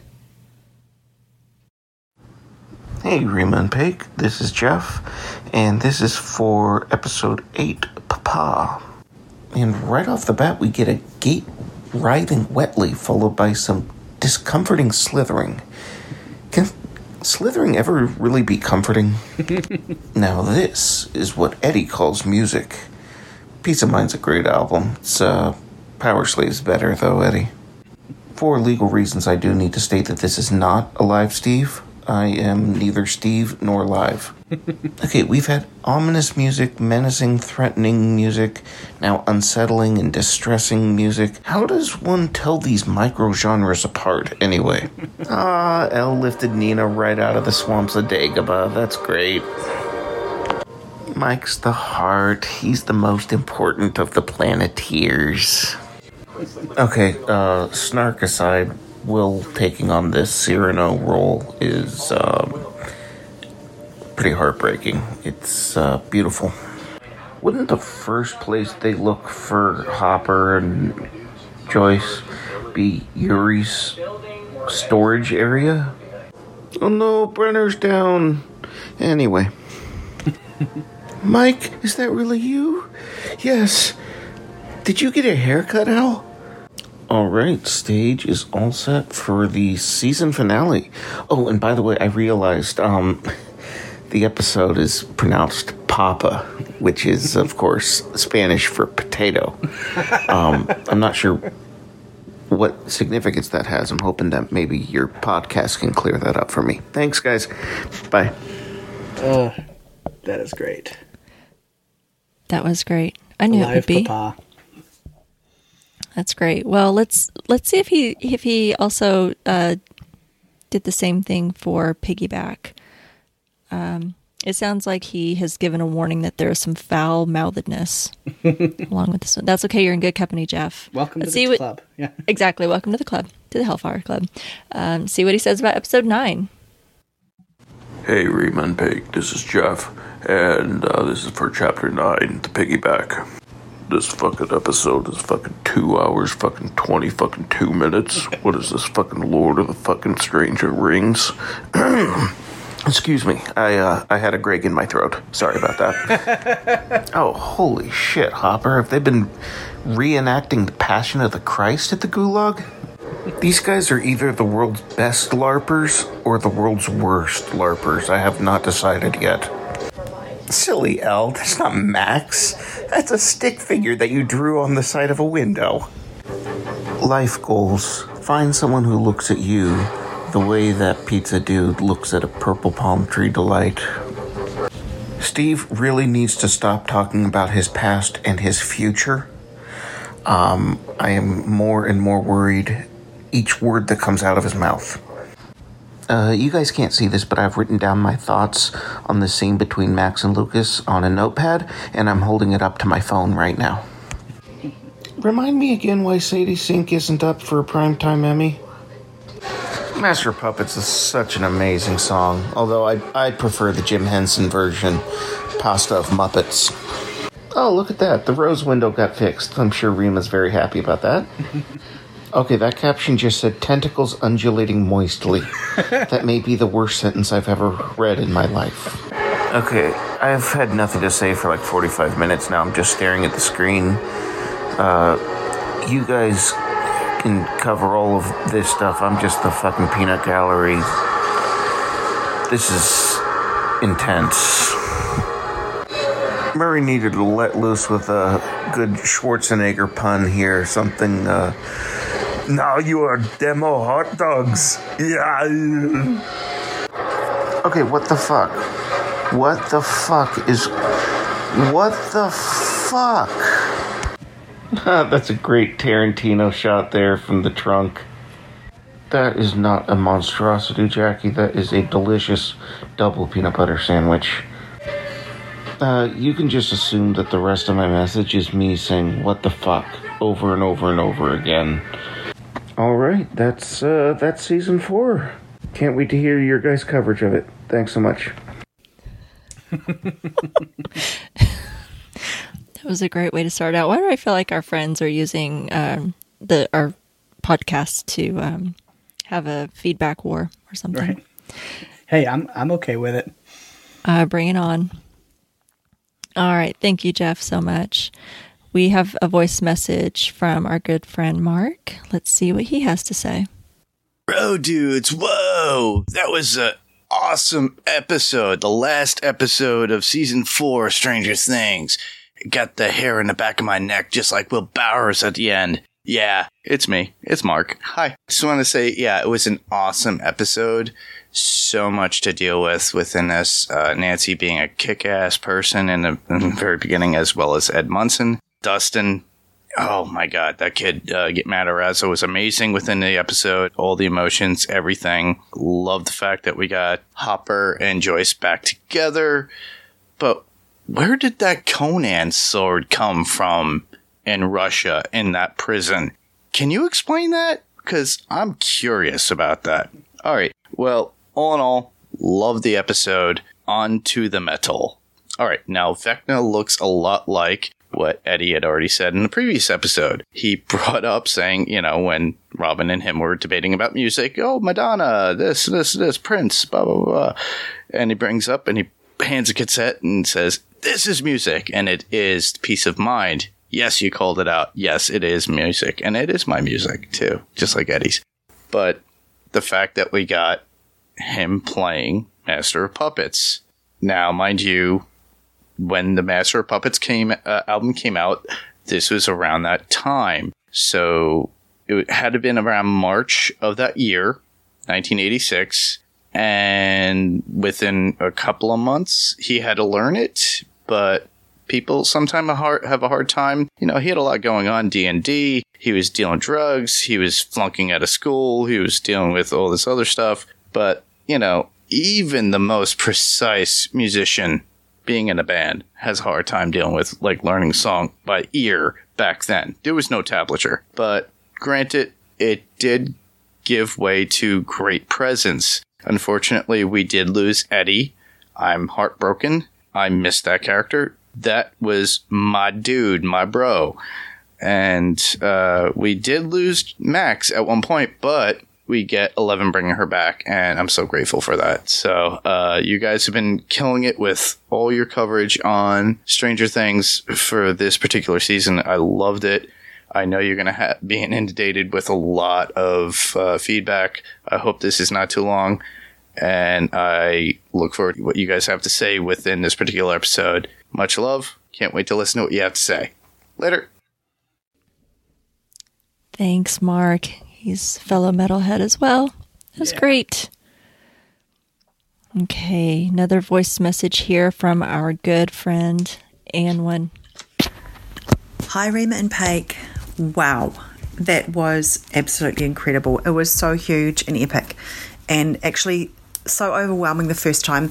Even though I knew that there would be a fifth season, I kind of expected Vecna to be destroyed. So when he wasn't, and there was a whole 30 minutes of endings, just like Lord of the Rings, it kind of threw me a bit. And I had questions like why didn't they evacuate the whole town and why couldn't they bring Eddie's body back home. But on the second watch, I just let all of that go and I loved it so much. It was beautifully edited. All the montages, even though the characters didn't all come together in one place like we wanted, it was so well done that you could feel them fighting the same fight. They interspersed going through the camp, Camper gate into Upside Down that was cut with the weaponing up in Russia, and then the pizza and sensory deprivation tank building montage was interspersed with Dusty and Eddie fortifying the trailer. The music and the pacing was so amazing. Max's speech to Vecna about wanting to die, I wondered, especially on the second watch, was that her real feelings or was that just bait um, to hook him in? Love to hear what you guys think of that. I love the use again of running up the hill for the final epic throwdown. Murray with the flamethrower and Hopper with the sword and Nancy with the shotgun. And then Eddie, poor, poor Eddie, it just broke my heart. I have so thoroughly enjoyed being on this journey with you guys. Thank you so much for your awesomeness and can't wait for season five, whenever that is. Bye. Thank you, Anwen. Thank you for your awesomeness. Thank you for being on the journey with us. Gosh, we have great friends. You know that? We do, definitely. Speaking of great friends, we also have a voice message from Greg. Let's see oh, what he man. has to say. Hello, strange indeed. How can I even talk about how awesome this episode was? Uh, from Eddie's Master of Puppets to Max's running up that hill or whatever it's called to like I'm just it was everything that it was promised it was going to be and I am here for it.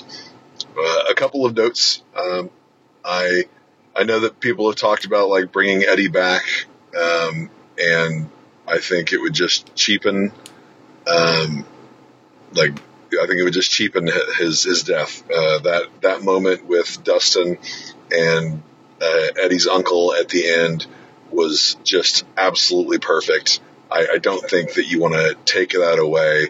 And then we already, you know, magically brought back Max, even if she's caught in a coma.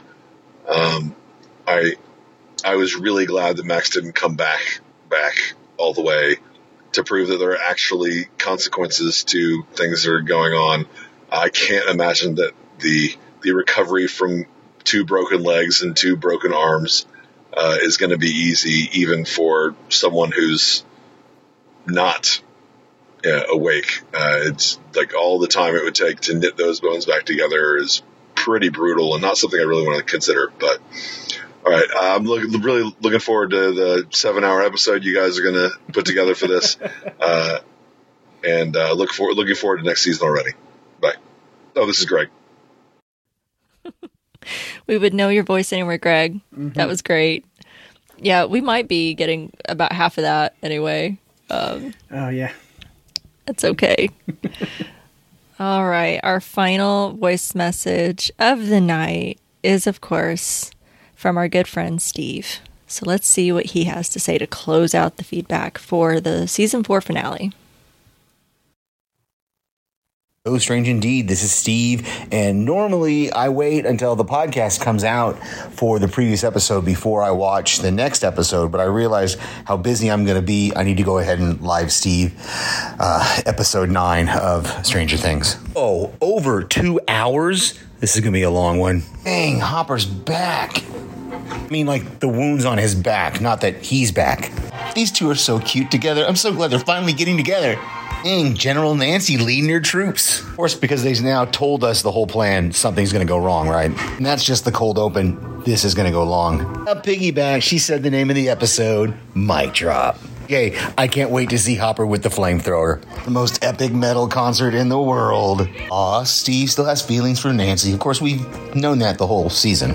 Oh, the old Star Wars line. I got a bad feeling about this. Okay, I can't see what Max and Lucas are writing to each other in this scene, and I don't feel like pausing it. Oh, okay, they're being sweet toward each other. Great moment between Jonathan and Will. Oh, the Byers brothers.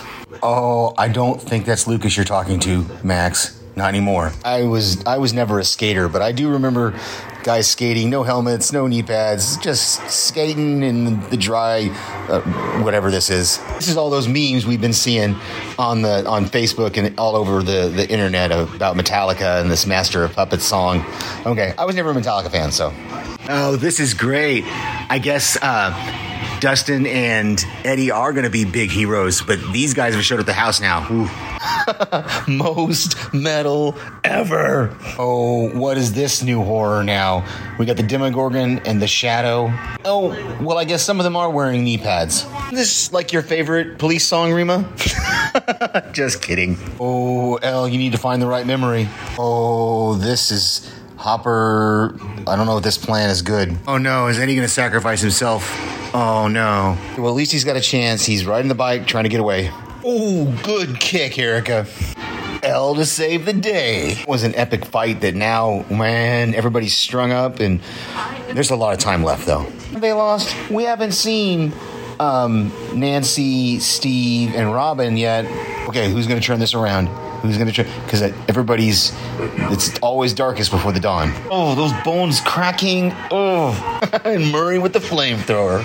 And we got Steve with the Molotov and Hopper with the two handed sword. Nancy finishing it up with a shotgun.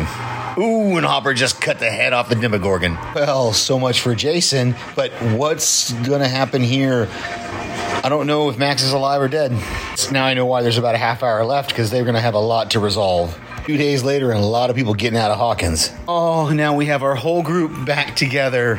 She got spoiled of this scene with Max and Lucas in the hospital from Millie Bobby Brown's Instagram, I think. I mean, it's my own fault. I'm not blaming anybody. I love the now it's become iconic from um, uh, from Reservoir Dogs to Supernatural, the opening up of the trunk uh, scene, camera angle scene. Oh, Vicky. Oh, the girl from last season when she was talking to Steve. I got it. Like peanut butter on peanut butter. Oh, the waterworks in the scene between Dustin and Eddie's uncle. Oh, oh, I have no words. Well, we're set up for next season. All right, talk to you later. Aw. Got to everyone. Yeah. Got to everyone. Wow. I'm completely overwhelmed from everyone uh, providing all of that feedback for us. And I can't thank you guys enough. You guys have um, been with us this whole time. And I just want to say I appreciate everyone's support uh, for the podcast and for being with us. Um, we're here because of you guys. You know, I mean, we enjoy doing this, but we we sure love hearing from you guys. So thank you so much for all of that feedback from everyone for this entire season, for all of our other podcasts as well. Um, thank you. It it means a lot, and um we'll be here for season five. Yeah. Wh- whenever, the hell we get there. so thank you guys so much. Means a lot. Well, we are excited for you to follow us to Hawkins, Indiana. But until then, you can follow us on Twitter at Strange Cast. You can like us on Facebook at stra- uh, facebook.com slash stranger tcast. And you can email us at strangerthingscastpod at gmail.com. And you can also find us on the TV Time app. You can find Strange Indeed and a bunch of other great podcasts at podcastica.com and go out and leave a review for Strange Indeed on Apple Podcasts. Uh, I would like to give a shout out to uh, Better Call Saul cast. Uh, Better Call Saul just returned this week. Uh, they took a little bit of a break, similar to uh, Stranger Things. Um, but we are in the final six episodes of the series. Uh, I'm having all kinds of emotions. So, uh, we would love to have you join us if you're if you're a fan of Better Call Saul. Uh, we have an amazing time covering that show. Um, it's it's myself and Jason and David. Uh, if you've listened to some other podcast podcast shows, you've probably heard David come, uh, you know, chime in on other podcasts. He and Jason covered Westworld together, um, and he is fantastic. Those two guys are just a blast, and I learned so much um, from them watching that show. So check that out. Um, and of course, all of our great shows at podcastica.com. And speaking of great podcasts, make sure to check out Paige and Daphne and their podcast called Run for Your Lives. Got a sneak peek for us this week? Yeah, this week, keep it quick. We've got so much we've done. Um, don't have to build it up too much. We are covering the 1997 film Anaconda. We're going back to a classic creature feature. Yeah. So, yeah, that one would be fun. It's on Netflix, available right now, so you can watch it there. And maybe give us some feedback and hit us up over on Run for Your Lives with that one. That's going to be a fun episode for sure.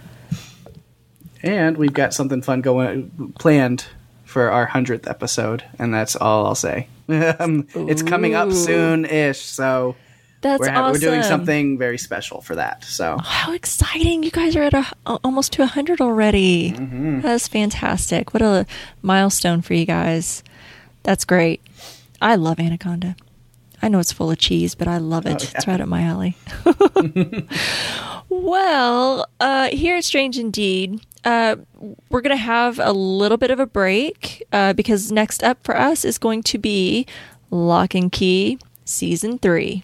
that's insane that it's already here. I feel Mm-hmm. I like feel like we were just covered it. just covering season two. Like, Didn't we just talk about it? Like- Like, season two? like it feels like it was like right before this. Like I know it wasn't, but we've done a couple shows between. But it does feel like weren't we just covering season two like a couple weeks ago? I know. I need to go back and, and look exactly when we were covering that and when, because I, I feel like a lot has happened, but at the same time, it feels like we just talked about it. I was like, God, Yeah. we're getting ready to cover it again. So that's exciting. That comes out um, August, is it 10th?